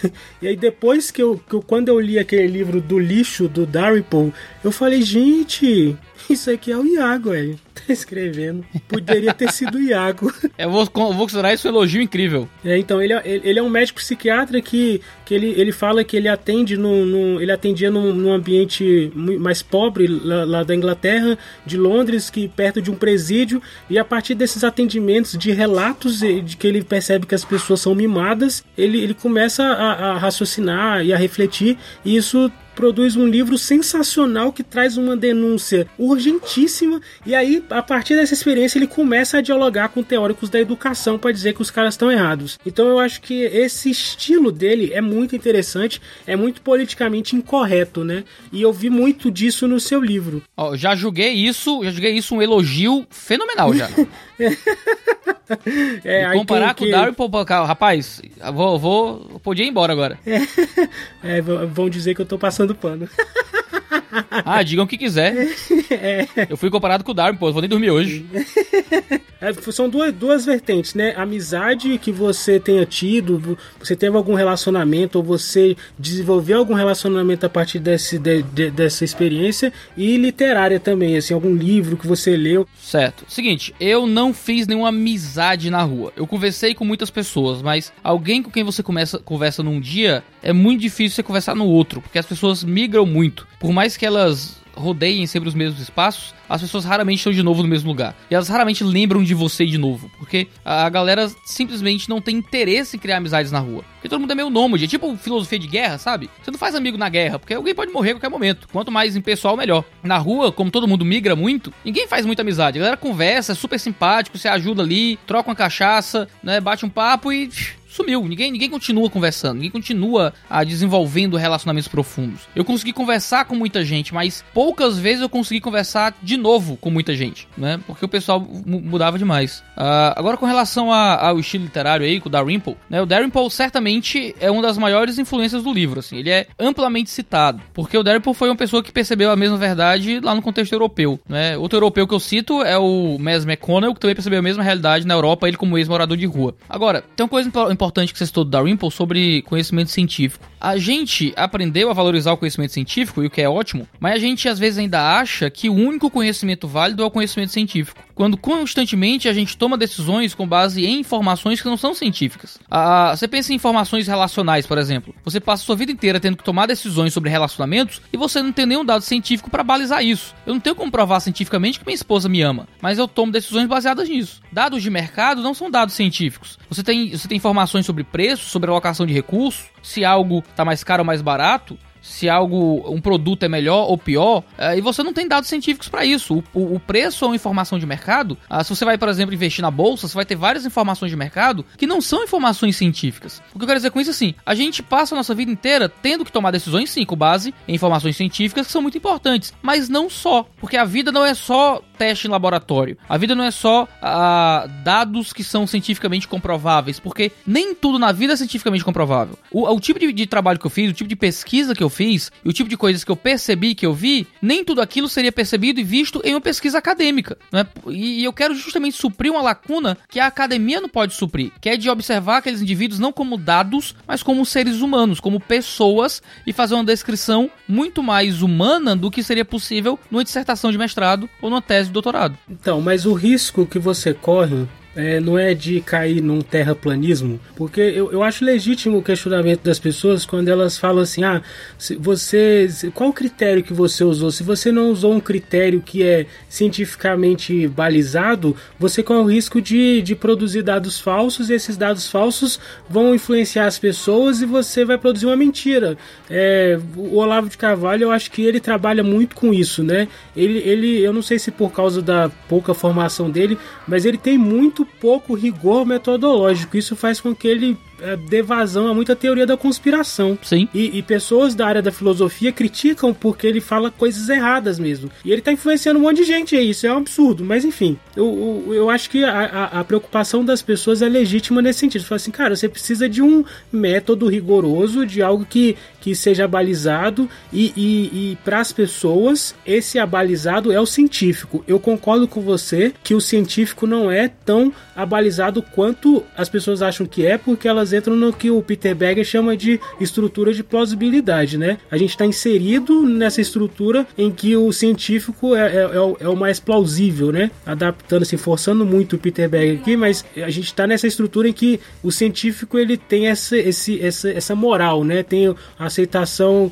anterior. Então você não usa isso. Qual a garantia que você tem de que o que você extraiu, de que as suas conclusões não são baseadas em premissas falsas? Eu, eu tento apresentar as premissas de tudo aquilo que eu observei, né? O livro ele passa do relato para o dever ser. Eu observo uma coisa na rua, eu descrevo o que eu vi e a partir daquilo que eu vi, eu faço alguma conclusão de como é que a gente deve agir com relação às pessoas na rua. O que acontece é que eu não estou reinventando a roda, nem tentando me colocar contra consensos acadêmicos. Uh, até porque eu tô na área de ciências humanas, não tô na área de ciências exatas. Então eu não tô tentando reinventar a observação do formato da Terra ou dizer que vacina não faz sentido. Eu tô simplesmente dizendo uma coisa super simples. Ó, gente, é, existem essas vidas aqui, existem essas pessoas aqui, e eu percebi, através de um ano sentado perto delas, que tem um monte de mentiroso. Tem um monte de gente mentindo, ó, esse cara disse isso, esse cara disse isso, esse cara disse isso, esse cara que podia não estar tá na rua e tal, porque quer a realidade que eu vi é essa aqui, tem esse monte de acadêmico que viu a mesma coisa, o que, é que a gente faz com isso? A gente deveria então fazer uma ação social, mas assim, assim, assim. O que eu faço, o que eu faço no livro é muito simples, entendeu? E não tá indo contra absolutamente nenhum consenso acadêmico importante que devesse ser resolvido na academia. Eu tô tentando resolver um problema de senso comum. Eu não tô querendo resolver o um problema científico ou resolver as teses de doutorado. Eu quero resolver o comportamento comum do homem comum. Então eu escrevi um livro comum para o homem comum. Se eu estivesse tentando resolver um problema acadêmico, eu escreveria algo para a academia. Mas não foi o que eu fiz porque não era o que eu queria comunicar. Quais são os efeitos do livro na sua vida? Você hoje é mais engajado em algum programa de ação social? Com, com essa população? É, você pretende fazer algo nesse sentido? Você espera que as pessoas reajam e se despertem para se engajar? Você espera que esse livro atinja mais igrejas ou mais ONGs ou, ou, ou mais ou você não, não, pensou nisso? Você conseguiria dimensionar o quanto que o problema da população de rua seria resolvido se as pessoas usassem a abordagem que você propõe no livro? Olha, na minha vida privada, na minha vida pessoal, esse livro me mudou em muita coisa. Primeiro, ele me deixou uma pessoa mais, mais tranquila tranquila com a vida financeira, sabe? Todo mundo tem aqueles medos, né? E se eu perder tudo? E se eu falir? Se eu não tiver dinheiro? Se eu não tiver como, como pagar minha casa? Se for parar debaixo da ponte, o que será de mim? Ah, eu fui debaixo da ponte e não é tão ruim assim o fundo do poço não é, não é tão, tão horrível como você muitas vezes imagina. Pode ser para pessoas doentes, para pessoas crianças, idosos, às vezes mulheres, e eu descrevo isso no livro. Mas para um homem adulto, né, para eu e você, para pessoas saudáveis, socialmente capazes, se tudo der errado, não é aquilo que a gente está imaginando, certo? Tem muita vida para viver, mesmo em situações de, de dificuldade financeira, porque a caridade inunda o que está à nossa volta. Então eu comecei a ficar mais tranquilo. Se tudo der errado, rapaz, é isso aqui. Se tudo der errado, é aqui na praça, sentado, comendo a sopa que dão. É o fim do mundo? É ruim, mas não é o fim do mundo. E isso me fez um bem danado, sabe? Assim, você fica muito mais tranquilo. A impressão que dá quando tá lendo o seu livro, é, nos capítulos iniciais, porque uma questão que eu, que eu acho no seu livro é a seguinte: você, você, você fala do ruim primeiro, né? E aí você causa certo incômodo no início do livro, porque você começa a falar mal das pessoas que estão na rua e, e, e quando você fala que a pessoa tá ali porque quer, é, você não acha que é um, é um excesso de individualismo? É, porque você é um liberal, então você acredita na, na, na, proeminência do indivíduo. Eu acho que isso afeta muito a sua leitura. Mas você não acha que, que as pessoas estão realmente condicionadas a fatos e a circunstâncias de vida que levam elas a, a estarem ali, mesmo que elas não queiram? É, por exemplo, o, os autores do livro que você cita e que a, é, a gente está publicando o, o Quando Ajudar Machuca, o Steve Colbert e o Brian Fickert, eles falam sobre isso, sobre essa situação de pessoas que estão presas numa situação em que elas não podem sair nem que elas queiram. Eu cito essas pessoas, principalmente no capítulo 5 do livro, que são as seis vítimas da miséria ignorada, né, que eu coloco lá, lá no livro. São pessoas que realmente estão na rua por motivos de miséria na maior parte do tempo. Ah, e eu descrevo isso no livro, eu não sou reducionista no livro. Ah, eu digo que existem muitos motivos para que as pessoas estejam na rua e esses motivos têm que ser observados um a um, porque as pessoas são uma, são cada pessoa é uma história, cada pessoa é uma vida e cada pessoa é um motivo para ter ido para rua. O que eu proponho no livro é justamente esse engajamento. Por quê? Porque existe uma grande quantidade de pessoas que sim, as circunstâncias ajudam para que a pessoa vá para rua. Uh, nesses casos, até na, até na máfia dos mendigos que eu, que eu acuso, né? Uh, a pessoa geralmente é pobre, a pessoa geralmente não é na situação de. não vive uma situação de riqueza, a pessoa tá rodeada de miséria de muitas formas, ela tem estruturas familiares uh, rompidas, e isso acaba fazendo com que a rua se torne muito atrativa. Agora, essas pessoas que eu, que eu chamo de máfia de mendigos são pessoas que poderiam não estar na rua se elas fizessem um exercício de vontade para não estar na rua. O que não é o caso da maioria delas. A rua acaba sendo vantajosa. Você tá dizendo que elas estão na rua porque querem? Tecnicamente sim, eles fizeram um cálculo, calcularam a própria vida, calcularam a vida fora da rua, calcularam a vida na rua e escolheram a rua. Mas, mas isso não é medir demais as pessoas pela economia? Assim, você não acha que a pessoa tá muito imersa no contexto social dela de tragédia para nem conseguir medir e ela simplesmente não consegue pensar que ela tem uma opção? Então, então assim, a pessoa tá numa situação como ela se estivesse, ela se sente como presa, ela não trabalha como um agente econômico que avalia escolhas e faz uma e faz um, um cálculo de custo-benefício. É, você não acha que isso é uma realidade que isso interfere nessas pessoas? Que a pessoa não tá ali porque ela quer, mas ela tá ali porque ela não vê uma opção. Então, se a pessoa visse uma opção melhor, ela sairia dali com certeza. O problema são as razões que fazem ela considerar a rua uma opção melhor. Eu conversei não com poucas, mas muitas pessoas na rua que estão lá porque não gostam da irmã, o pai obriga, quer obrigar o, o, cara a trabalhar, a, a, as relações familiares às vezes são ruins. Eu conversei com um cara onde era mandala. Ele vendia mandalas, ele dizia que o homem é o que ele vende, então ele era o mandala porque ele vendia mandala. Eu perguntei, brother, uh, por que é que tu tá aqui na rua? Ele disse, não, não, eu tenho uma casa ali na Praia do Futuro, em cima do karaokê. Só que as meninas cantam tão mal e o apartamento é meio quente, aí eu venho dormir aqui na rua mesmo que é melhor. Qual é a, a grande situação de miséria desse cara? Eu morei numa casa quente muito tempo. E era barulhento também. Mas eu não fui pra rua. O, o, a questão que vai fazer com que alguém ache que a rua é mais vantajosa do que a vida doméstica são fatores psicológicos e humanos dos mais variados, que eu tento descrever no livro, e mostrar que são esses fatores humanos que a gente tem que tratar. Não é simplesmente dar cinco pau pro cara que tá na rua. Porque isso não vai ajudar nada. Porque o cara já tem uma casa para morar muitas vezes. É tentar entender qual é o problema moral, psicológico, humano, social que tem que ser tratado para que o exercício de vontade dele seja diferente. Tem gente que tá na rua sem querer, tem gente que tá na rua porque a vida é horrível. E se você perguntar para as pessoas por que, que elas estão na rua, se elas estão ali porque elas querem, elas vão dizer que não. Se ela tivesse uma casa grande e um, e um é, Hilux SW4 e empregadas domésticas, ela sairia da rua. Só que a realidade, a alternativa dela à rua não é essa. A alternativa dela à rua geralmente é uma pobreza. É uma casa pobre pobre, é uma vida simples, é muito trabalho, 12 horas de trabalho por dia, é ter que pagar a conta, é ter que ir no Detran resolver problema. E é, é isso, essa vida muitas vezes simples e difícil, a que faz com que a rua seja mais atrativa quando existe toda uma cultura de caridade restrita em pessoal que vai manter esse cara,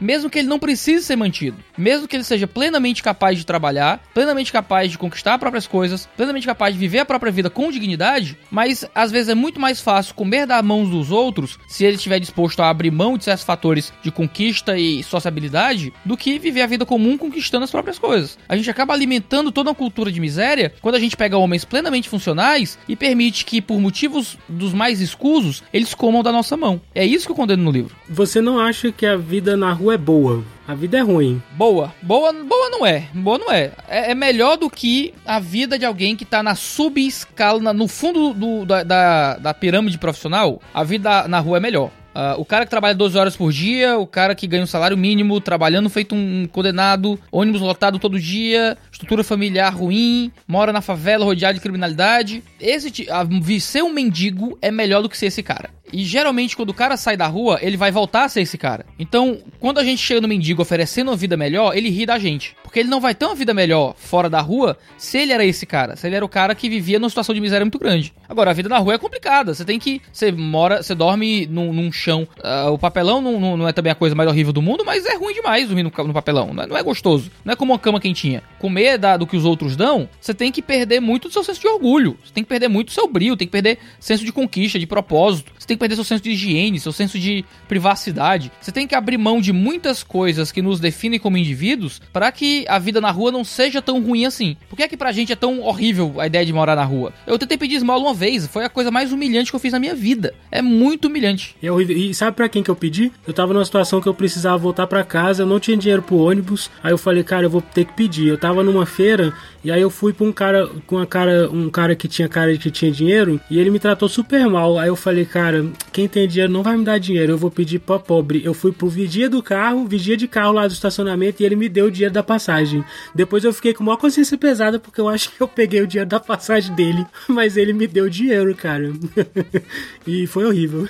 é, não, é muito humilhante, assim. O, o, que eu tento falar no livro é que o cara que tá na rua, ele, ele acaba sendo ensinado pela vida de rua a abrir mão de muitos fatores que são fundamentais para ele ter uma vida plena e para ele poder ter produzir coisas boas para a sociedade, para ele poder sobreviver a partir daquilo que ele constrói, daquilo que ele faz, do, o senso de merecimento e de, uh, de uma conquista alcançada, sabe, de produzir algo que do qual ele se orgulhe. É, é muito complicado porque o cara ele vai estar tá na rua em troca de uma vida que é financeiramente mais agradável, no sentido de que, por mais que ele não acumule nada e não ganhe, tenha um salário, ele tem acesso a mais comida do que ele teria. Uh, mais comida sim, ele tem acesso a, a num custo-benefício, a um estilo de vida mais tranquilo do que seria se ele fosse um profissional. Uh, ele, ele abre mão de muitas coisas, cara. E é isso que a gente tem que devolver para essa galera. É isso que a gente tem que se esforçar por construir é um senso de dignidade que muitas vezes falta. Você, você está dizendo então que o cara que está na rua, que, que seria esse mafioso, ele não é mafioso porque ele é um cara que não tem que ser ajudado. Ele, é, ele, ele não tem que ser ajudado com, essa, com esse suprimento de comida, o material. Ele, ele precisa de outro auxílio.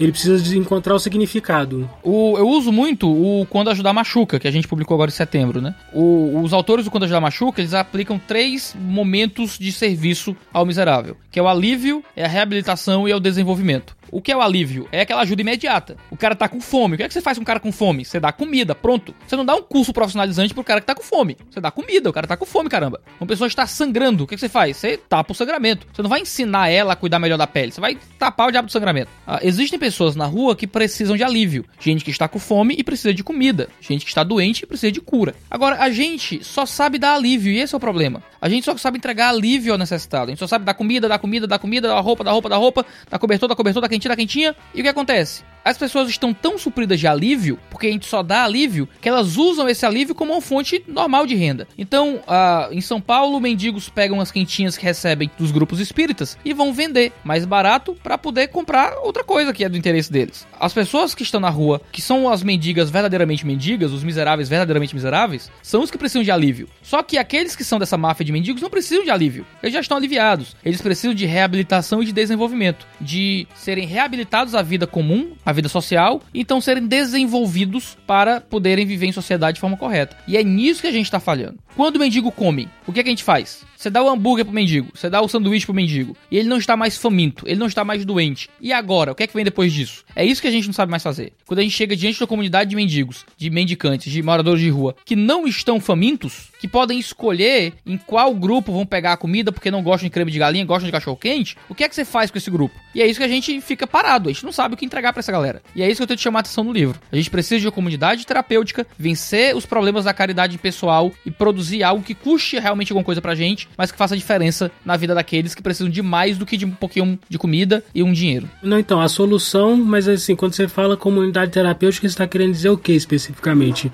A solução é botar esse pessoal em albergues, em, em, em, em, em casas de reabilitação, igual para quem é viciado em, em, em, drogas, em álcool? O, o que, que é essa comunidade? É a igreja? Seria absolutamente qualquer ambiente de sociabilidade onde ele encontra uma comunidade disposta a investir nele. Isso pode ser uma clínica de recuperação, isso pode ser comunidade, a igreja pagar um hostel para ele, ele ficar vivendo na comunidade da igreja. Isso pode ser viver na sua casa. Existem pessoas que colocam o mendigo dentro de casa. Quando eu comecei a apresentar essas ideias aos meus alunos do seminário, quando a gente fazia o evangelismo tradicional com moradores de rua, uh, de só ir lá dar comida, falar um pouco e voltar, uh, eu disse pra eles: olha, a lição essa noite, o evangelismo dessa noite não vai ser entregar comida para mendigo. A gente vai sair e a gente vai conversar com os mendigos, ouvi-los, sentar com eles e tentar ajudá-los de uma forma um pouco mais eficaz. Uma aluna minha, que é do sul do país, Andresa, ela sentou com a moradora de rua que estava grávida, jovem, bem jovem. E ela usava crack. Acho que era crack, usava drogas, acho que era crack. O que ela fez foi pegar essa moça, levar para casa dela, cuidar dessa moça até a criança nascer e a criança e a, a mulher voltou pra rua, infelizmente, ela não aguentou ficar sem droga, mas a criança nasceu lá e foi adotada pelo pastor dela. Então, o que acontece? Você tem um ato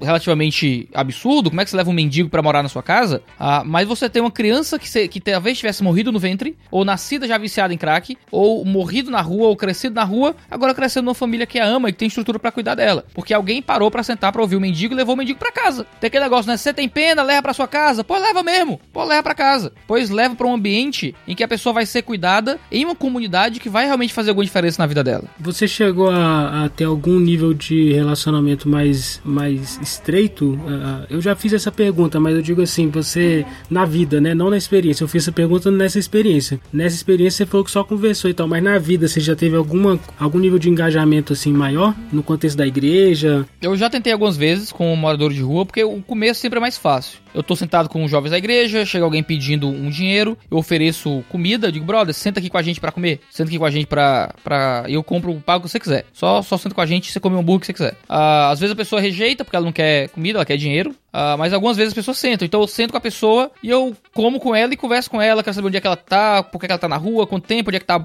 a família, qual é o problema. E algumas vezes eu já tentei iniciar processos de restauração de laços familiares com essa galera. A última vez eu tava com jovens da igreja, o cara tinha saído de casa porque o irmão brigou com a mãe dele, o irmão tinha ameaçado matar a mãe, ele ia matar o irmão, mas a mãe pediu para ele não matar o irmão. Para não matar o irmão, ele foi pra rua para não ver mais o irmão. Então eu falei do perdão de Deus, falei de que era pior ele estar tá na rua, que ele só ia nutrir mais ódio, que ia ser pior, tinha que perdoar o irmão dele e tal. E eu me ofereci para ajudar a criar uma reconciliação. Chegamos a ligar para família dele, mas aí o cara deu no pé, sumiu, não quis mais saber de nada. Geralmente, quando você se engaja de fato, muitas vezes tem um ponto que o cara não quer continuar, o cara prefere aquela vida ali. Agora, existem muitas pessoas que saem da rua por causa desse tipo de trabalho. Tem igrejas aqui em Fortaleza que fazem trabalhos fenomenais assim. A Cidade Viva, de uma pessoa que a gente conheceu, uh, com o pastor Saulo, faz um trabalho maravilhoso de engajamento que gera resultados positivos. Agora, eu sou uma pessoa só, tenho feito a minha parte no que é possível. Uh, espero que o livro ajude outras pessoas a fazerem o mesmo e que bons resultados surjam a partir disso. Eu, eu, eu acho que é, o objetivo nem deve ser tirar a pessoa da rua. Eu, eu fico pensando se a igreja, as igrejas não seriam mais eficientes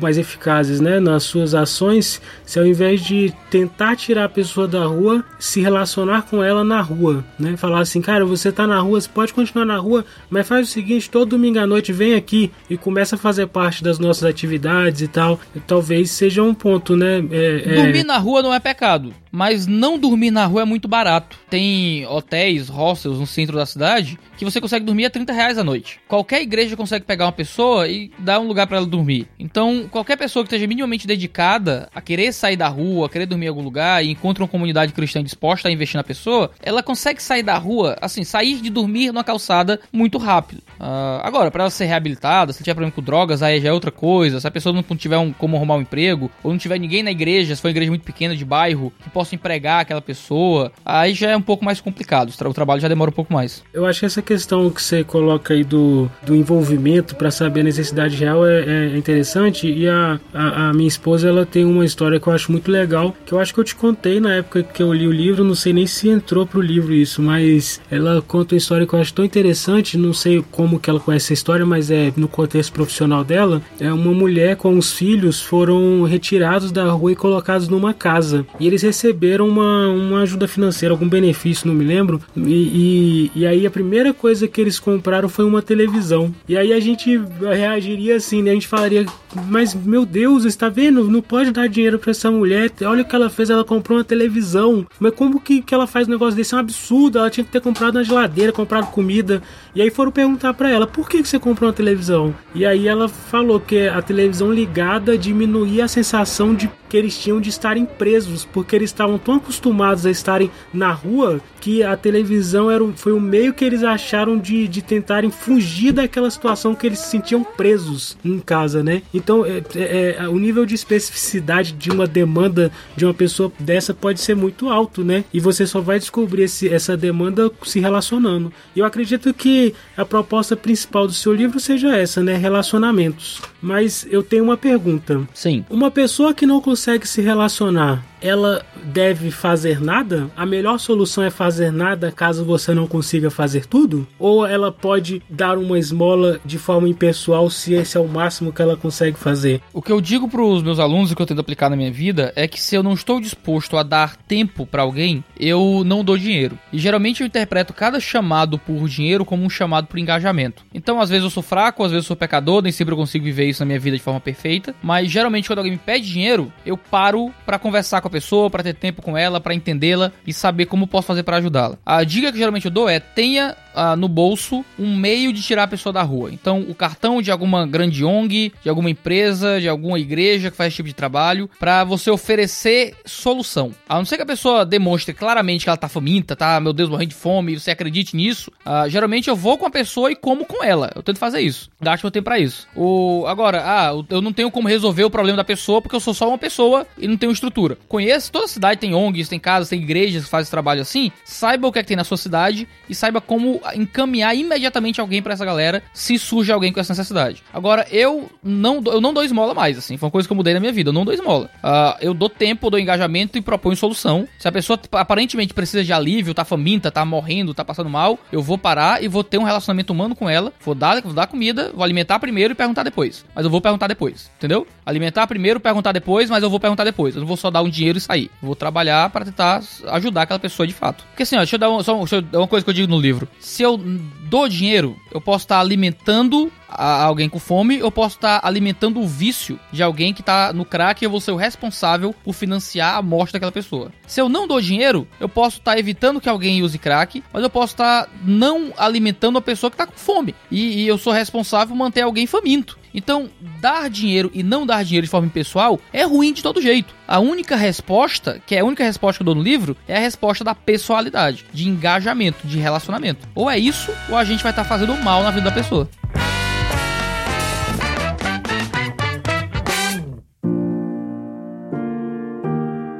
Íngreme e perigosa, a estrada entre Jerusalém e Jericó era como atravessar um beco escuro de madrugada em alguma favela de alguma cidade moderna. Mesmo assim, Jesus conta a história de alguém que assume o dano pessoal de ajudar um homem caído nessa estrada. Ela é conhecida como a parábola do bom samaritano. Havia alguém precisando de cuidados emergenciais que foi desprezado por homens que não desejaram se envolver com o desvalido, até que um habitante da cidade de Samaria apareceu. O texto diz que ele chegou perto do fraco, compelido pela dor do outro, e lhe forneceu tratamento médico emergencial, transporte até um ambiente seguro e cuidados posteriores. Ele pagou a hospedagem investiu dinheiro nesse processo. Não apenas deixou dinheiro sem envolvimento. Não foi uma caridade impessoal, mas relacional. Para falar de caridade, Jesus narrou a história de alguém que se arriscou e se envolveu. Existe uma via sangrenta em toda a praça, Cada rua é uma estrada entre Jerusalém e Jericó. O engajamento real para a transformação do morador de rua nos põe em risco em algum nível. Em cada saída de casa, somos compelidos a um processo de aproximação e identificação. Mesmo assim, preferimos ignorar os fracos ou apenas nos envolver em nível superficial. De fato, as ações limpas e indolores com os mendigos são uma necessidade religiosa para muitas comunidades. Quando se crê que fora da caridade não há salvação, ações descompromissadas são um jeito de burlar a divindade com caridades express e de baixo risco. Para outros, pode ser até mesmo mero exibicionismo moral. No entanto, essa caridade irrestrita e impessoal não representa aquilo que a tradição cristã ensina sobre o cuidado com os perdidos. Há uma clara necessidade de engajamento pessoal e até dano próprio no cuidado dos pobres. O primeiro verso do Salmo 41 fala que é bem-aventurado o homem que dá atenção ao pobre. A tradição judaica não se contentava com alguma assistência social descompromissada, mas com a reestruturação do indivíduo.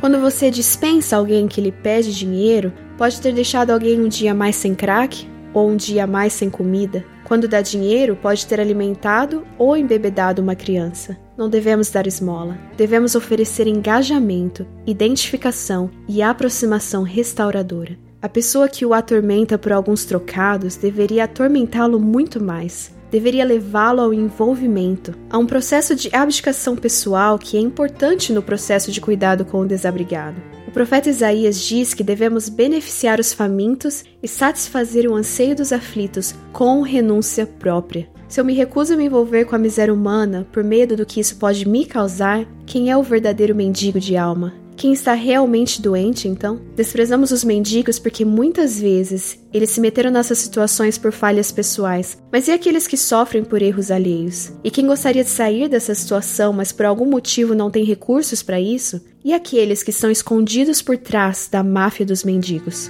Quando expulsamos o miserável, expulsamos-nos de nós mesmos, porque amordaçamos a dor e o incômodo que deveríamos sentir. Há uma tristeza que é pecado não sentir. Olhar para o pobre deveria machucar. Quando lutamos internamente para que não machuque, lutamos contra tudo que nos faz bons e humanos. Tornamo-nos mendigos de humanidade, despejados do lar da bondade. Tornamo-nos os verdadeiros homens na rua. Trecho de Por uma Comunidade Terapêutica, Vencendo as Doenças da Caridade Impessoal. Sexto capítulo de A Máfia dos Mendigos.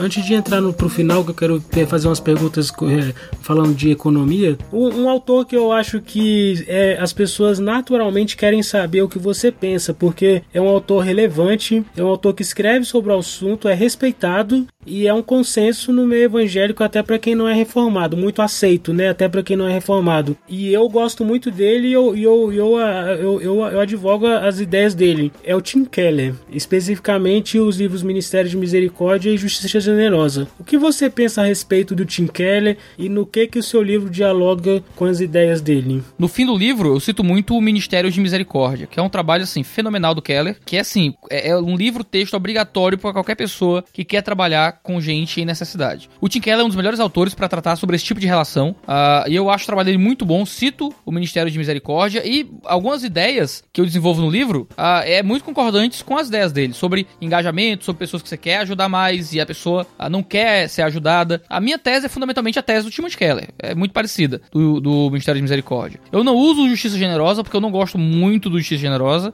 o Ministério de Misericórdia é mais prático, então ele é menos teórico, ele é menos teológico, ele é menos ideológico ideológico. O Justiça Generosa eu já acho ele um pouquinho mais ideológico. As posições políticas do Keller e econômicas do Keller já começam a aparecer um pouco mais. Mas ainda assim é um bom livro, eu, eu não discordo não. Por mais que acusem muito o Keller de ser de esquerda, ah, se isso é a esquerda teológica americana, tá excelente. tá muito bom. Amém. Gosto muito. uh, então, dialogo muito com o Keller, gosto muito do Keller. O Ministério de Misericórdia eu uso muito no meu livro. Uh, e eu acho que as propostas dele são propostas que a gente precisa aplicar. E eu fico muito feliz de trazer Timothy Keller para um grande público não religioso através do meu livro. E você, você disse que é, prefere que a pessoa não dê, mas teve uma pergunta que a pessoa fez agora aqui no Twitter e eu acho que é uma boa pergunta. Ela fala assim: ó, a doação de esmolas é ensinada no Novo Testamento por Cristo, bem como na patrística. O cuidado com o pobre é algo que perpassa toda a Escritura. Esta compreensão é um erro de interpretação ou uma realidade contextual que hoje não se aplica? Se for isso, por quê? Os pais da igreja erraram? Ele está defendendo que a Bíblia diz que tem que dar esmola né? E Sim. aí você tá dizendo que o melhor é o engajamento, não dê, não dê esmola se não pudesse engajar. E aí? O, enga- o engajamento é uma coisa fundamental. Eu eu não lembro de Jesus falando de dar esmola. Sinceramente, que eu tô passando aqui mentalmente. Você lembra de algum versículo sobre isso, João? Ou eu tô ficando doido? Eu também não lembro não, eu tô confiando na pessoa aqui, cara. Dá esmola, essa palavra esmola, dê esmola, não é? Eu não lembro de nada disso no Novo Testamento, em nenhum lugar do Novo Testamento, sobre mandar dar esmolas. Existe muito, tanto no Antigo como no Novo Testamento, sobre cuidado com o necessitado, ajudar o pobre. Talvez seja uma confusão importante esclarecer, né? A pessoa leu, leu lá que tem que cuidar do pobre e ela internalizou que tem que dar esmola, né? Pois é, mas não é o fato. Eu- E, de novo, eu nem tô dizendo que, é- que eu sou contra dar esmola. Eu tô dizendo que eu acho que é pecado só dar esmola. Porque o cara que ele tá numa situação de rua, na miséria, pedindo a tua ajuda, a necessidade dele é muito maior do que a de um dinheiro. Se você só dá esmola, é muito confortável pra você. Você tem que fazer muito mais do que isso. Tem que se engajar na vida da pessoa. E vai custar alguma coisa pra você. Isaías diz que quando a gente olha pro pobre e com sacrifício pessoal a gente o ajuda, aí sim Deus nos abençoa. Se não existe nenhum sacrifício pra cuidar do pobre, cara, não dá certo. O bom samaritano, ele não simplesmente deu um dinheiro pro cara caído. Ele pegou o cara caído, ele correu o risco de daquilo ser um, um ato, ah, uma, uma- uma- emboscada, e ele pegou o cara que tava lá, levou pra uma hospedagem, mandou cuidar de tudo, pagou a hospedagem, disse que ia voltar depois pra se algum gasto extra fosse necessário. O que é que o bom samaritano fez? Ele deu uma esmola? Não. Ele se engajou na vida do miserável e do necessitado. Ele não simplesmente foi lá e,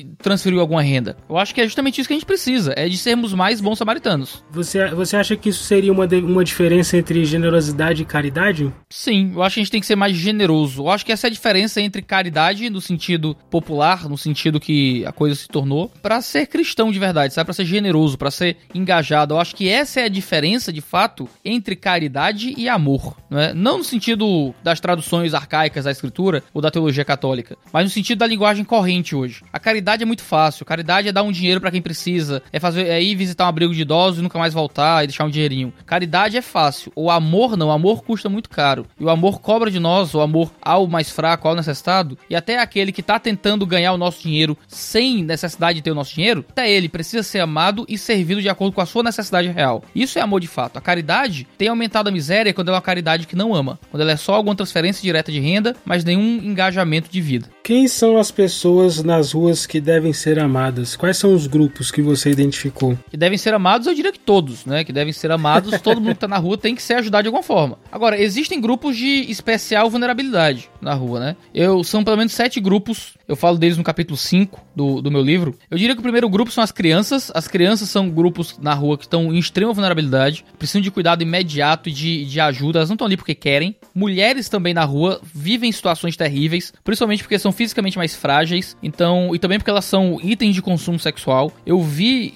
ah, várias vezes e fiquei muito triste que eu não tinha como me engajar pra ajudar. Momentos que eu tenho algum nível de convicção que as mulheres estavam sendo arrastadas para serem consumidas sexualmente contra a própria vontade ah, na rua, mulheres mendigas mesmo, moradores de rua, ah, e os homens puxando elas à força pra algum lugar. E eu presumo, né, pelo que eu vi, que seria alguma coabitação forçada sexualmente falando. Ah, idosos na rua estão em vulnerabilidade de forma especial. Por mais que muitos deles consigam alguma pensão do INSS ainda, alguma aposentadoria, muitas das pensões ou tem muitos descontos ou a família é quem tem acesso a isso, ah, mas eles estão fisicamente mais vulneráveis. Pessoas doentes na rua, tem muito deficiente na rua, gente que falta pedaço do corpo, que nunca vão conseguir entrar normalmente no mercado de trabalho. Viciados, drogados, pessoas que são adictas, são pessoas que precisam de um trabalho assim muito difícil porque a vontade delas já foi destruída, então é, o exercício de vontade moral não vai ser suficiente para elas conseguirem sair das drogas. Ah, pessoas que são filhas da burocracia, gente que queria conseguir trabalhar, que tem força de vontade para trabalhar, tem vontade de trabalhar, mas que por algum motivo, seja ausência de, de formação, alguma inabilidade social, ah, falta de oportunidade mesmo que não surgiu, falta de alguém que ajude, ah, eles não conseguem um emprego e acabam na rua por isso, mas gostariam de ter um emprego se alguém oferecesse. Catadores de lixo são um grupo muito interessante porque eles são mais próximos que você tem na rua de pessoas que são profissionais da, do trabalho mesmo. O cara podia ganhar mais dinheiro cuidando de carro do que vendendo lixo, mas o cara ainda tem um senso de propósito, de conquista, ele ainda tem um, um, um senso de trabalho mesmo assim, sabe? O, mora, o catador de lixo é um cara que ele tá muito próximo da vida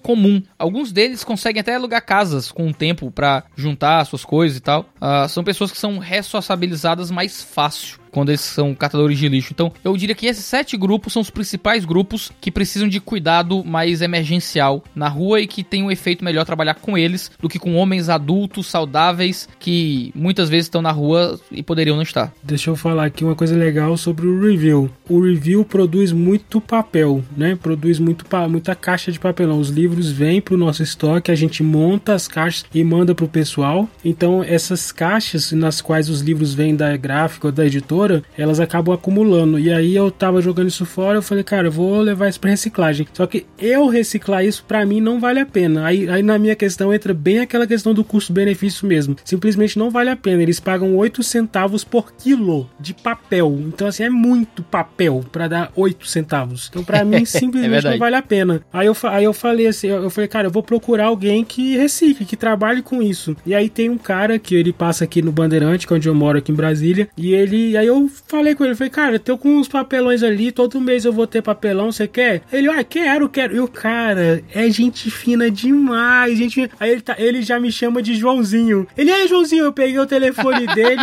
o, é, hoje eu, ele veio aqui em casa, eu, eu tava com, com um monte de papelão na garagem. Aí eu falei, cara, eu tô há dois meses procurando, que eu acabei desencontrando dele. Aí ele falou, não, Joãozinho, achei que você tinha me abandonado, cara, e tal. E aí, e aí eu, eu fui perguntar a história dele. O cara, o cara cata papel desde os 8 anos de idade, ele tem a minha idade, tem 32, cata desde os 8. Ele falou que a família de catadores, o pai, o tio, todo mundo. E ele falou assim: é todo mundo estudado, mas ninguém quer fazer outra coisa. Ele falou: João, não me peça para trabalhar para ninguém porque eu não aguento. eu achei tão legal aquilo. Eu falei, cara, que interessante. Aí ele falou assim: João, você trabalha com livro, né, cara? Eu falei: é, cara, eu trabalho com. A gente manda livro pro Brasil todo e tal. Ele falou: cara, você não tem os livros aí não para me dar, pra eu ler? Eu gosto de ler, eu, quero, eu gosto de ler tudo. Eu pego um monte de livro aqui nos lixos e tal, e sai lendo. E eu tava com uma caixa cheia de livro que eu ia trocar no sebo, né? Eu ia pegar como crédito no sebo. Aí eu peguei, eu falei, ah, vou dar. Eu dei para ele essa caixa aí. Tem umas coisas lá que, sei lá, uns livros aqui que eu não queria mais, mas tem uns livros lá que eu espero que ele leia mesmo. Um deles é o Cristianismo Puro e Simples. Aquela edição Legal. da Martins Fontes que agora, eu, que agora eu tenho da Thomas Nelson. Aí agora eu vou ficar orando pra ele ler o livro e vir conversar comigo. Fala, João, eu li isso aqui, me ajuda. Eu falei, ô, vou falar de Jesus pro cara agora. então aqui, ó, saibam pessoal, saiba o pessoal do review aí, ó, que é, você contribui com a, com a reciclagem e o Alex é muito grato todo mês. Bom demais. Enfim, feito esse parênteses, eu vou para a última pergunta. Manda boa, manda boa. É, então assim, é a pergunta que eu mais que eu queria fazer e deixei por último. Eita. Tem uma pessoa lá no Rio de Janeiro que eu acho que tem um talento e vai despontar aí como liderança política no futuro próximo, que ela perguntou se você usa cosmovisão cristã ou a ideologia liberal Mises para escrever o livro. Mas não é essa a pergunta, calma, não responda. A minha pergunta é a seguinte, e aí você pode responder essa pergunta também, né? Mas eu quero saber o seguinte, a gente, você até falou isso agora na nossa conversa, que você nunca vai ser imparcial, você sempre vai ser carregado, né? Nós somos seres carregados de significado, somos seres morais, nós sempre vamos escolher um lado, né? Ah, a imparcialidade é um grande desafio no direito, inclusive, enfim. É, e, e, e, nós é, somos muito produto daquilo que, que, que consumimos, daquilo que lemos, somos influenciados. E um grande erro que as a, a, correntes teológicas no Brasil e na América Latina cometem é de mudar a lente. Talvez por um nível de influência muito grande, ele, eles começam a usar o que deveria ser objeto de estudo como lente para estudar a Bíblia ou estudar temas teológicos teológicos. E isso torna eles torna o erro deles muito grave. E aí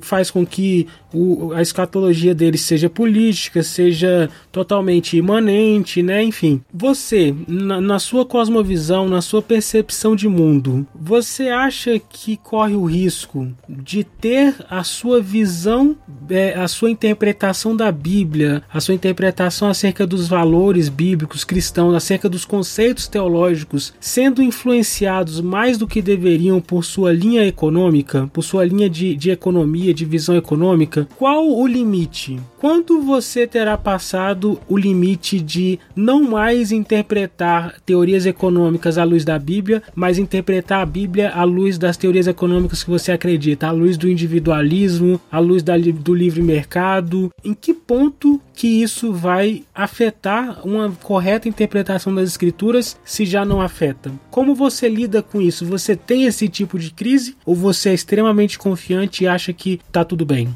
Existem pelo menos duas formas como percepções políticas e econômicas podem influenciar a leitura bíblica: a de forma metodológica e de forma acidental. De forma metodológica, você tem pelo menos duas grandes correntes que fazem isso, que é a teologia da libertação e a teologia da missão integral. Ambas usam as chamadas mediações socioanalíticas, né? Eles creem em três tipos de mediações. Ah, no livro, no famoso livro Teologia do Político e suas mediações, é isso que você aprende lá. Existe uma mediação socioanalítica, existe uma mediação hermenêutica existe uma mediação prática. A mediação hermenêutica é a leitura da escritura, é a interpretação bíblica. Mas antes da mediação hermenêutica, você tem a mediação socioanalítica, que é o quê? São as ciências sociais, são as percepções sobre a sociedade, economia, política. Uh, tudo isso é levado para a leitura bíblica. Então você lê a Bíblia com as lentes da luta de classes, por exemplo, como diz o Ariovaldo Ramos. Você lê a escritura a partir das lentes da ciência do social. Isso é teologia da libertação, isso é missão integral, isso é loucura. Ao invés de você ler a economia política através da escritura, você lê a escritura através da economia e da política. Não é a metodologia que eu uso. Eu não acredito que eu devo usar qualquer percepção política como um instrumental para interpretar a escritura. Eu creio no contrário. Eu vou interpretar a política, vou interpretar a economia, tentando fazer uma teologia disso. Agora, existe um segundo, uma segunda forma. E a segunda forma todos nós estamos sujeitos, que é a forma acidental. Acidentalmente, qualquer um de nós está sujeito a torcer o texto bíblico às suas próprias preconcepções. Sejam preconcepções políticas, sejam econômicas, sejam psicológicas, sejam educacionais, sejam relacionais, sejam biológicas, sejam teológicas até. Você pode torcer a teologia por causa de preconcepções teológicas. Você tem uma, um, uma visão teológica, eu sou pedo-batista, ou sou credo-batista, sou aliancista, sou dispensacionalista. E quando o texto disser algo ao contrário do que eu acredito, eu tento torcer o texto para ele se encaixar no que eu acredito. Ah, isso, a gente está sujeito a isso em qualquer área, qualquer pessoa está sujeita a isso. Então eu sei que eu estou sujeito, pessoalmente, a torcer o texto bíblico ao meu favor, para que um, algum, algum ponto fora da curva, algum texto bíblico que não condiz com minha visão do todo,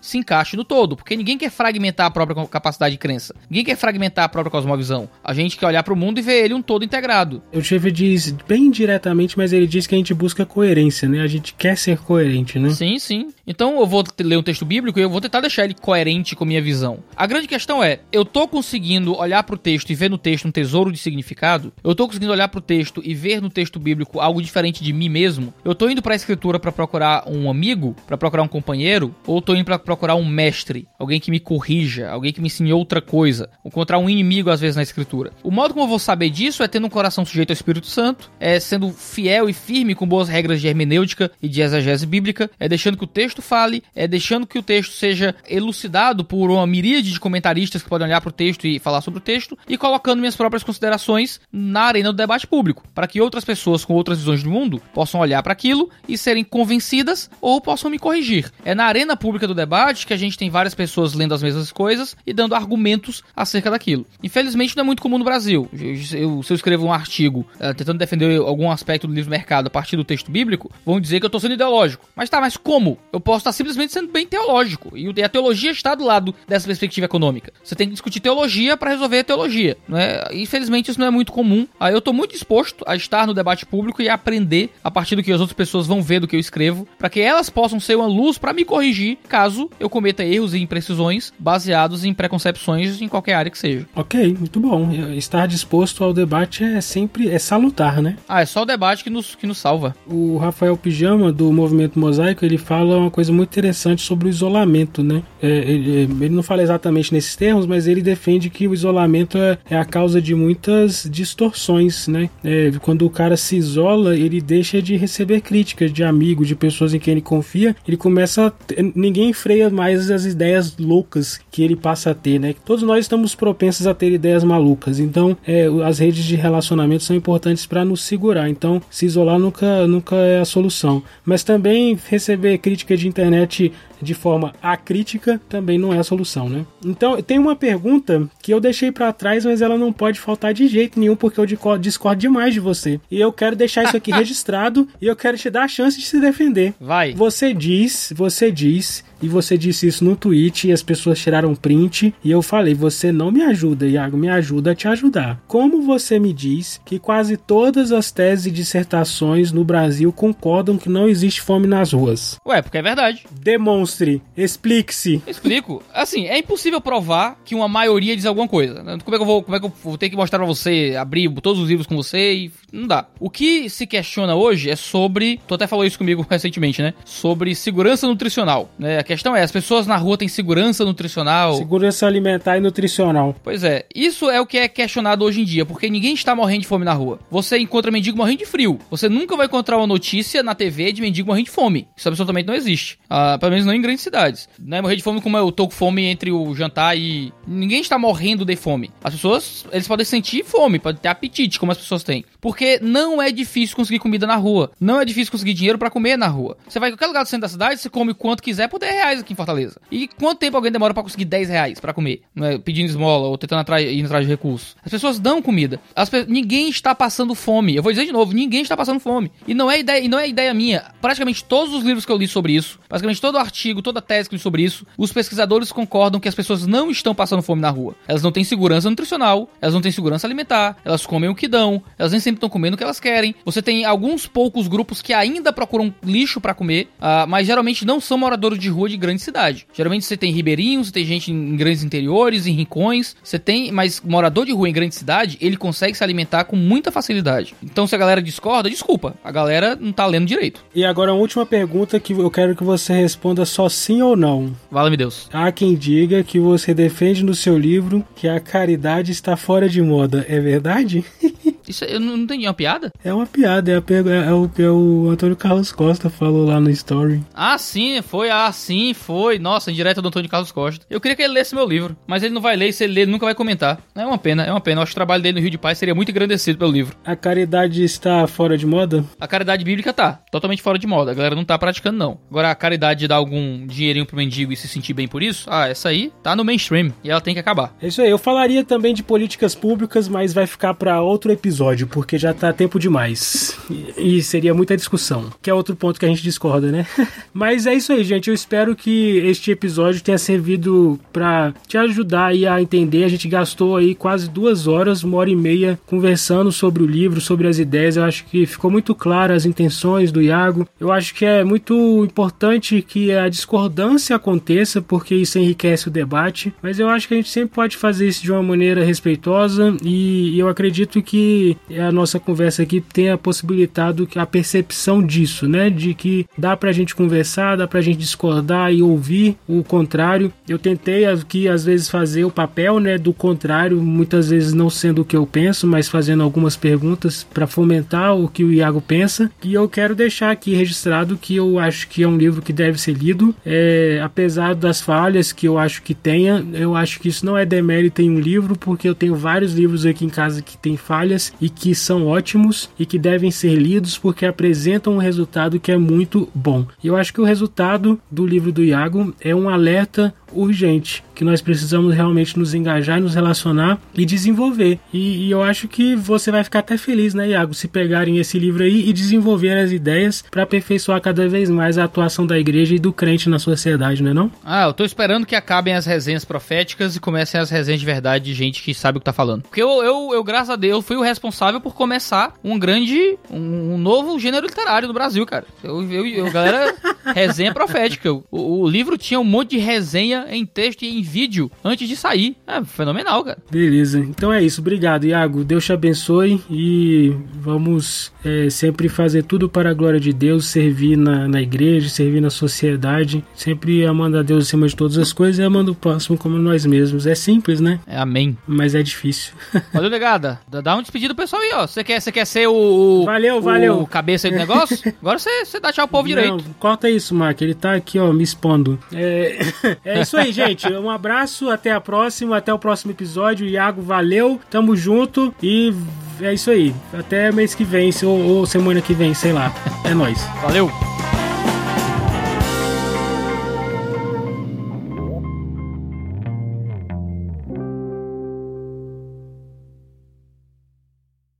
Este podcast foi editado por Mac Bibotalk Produções.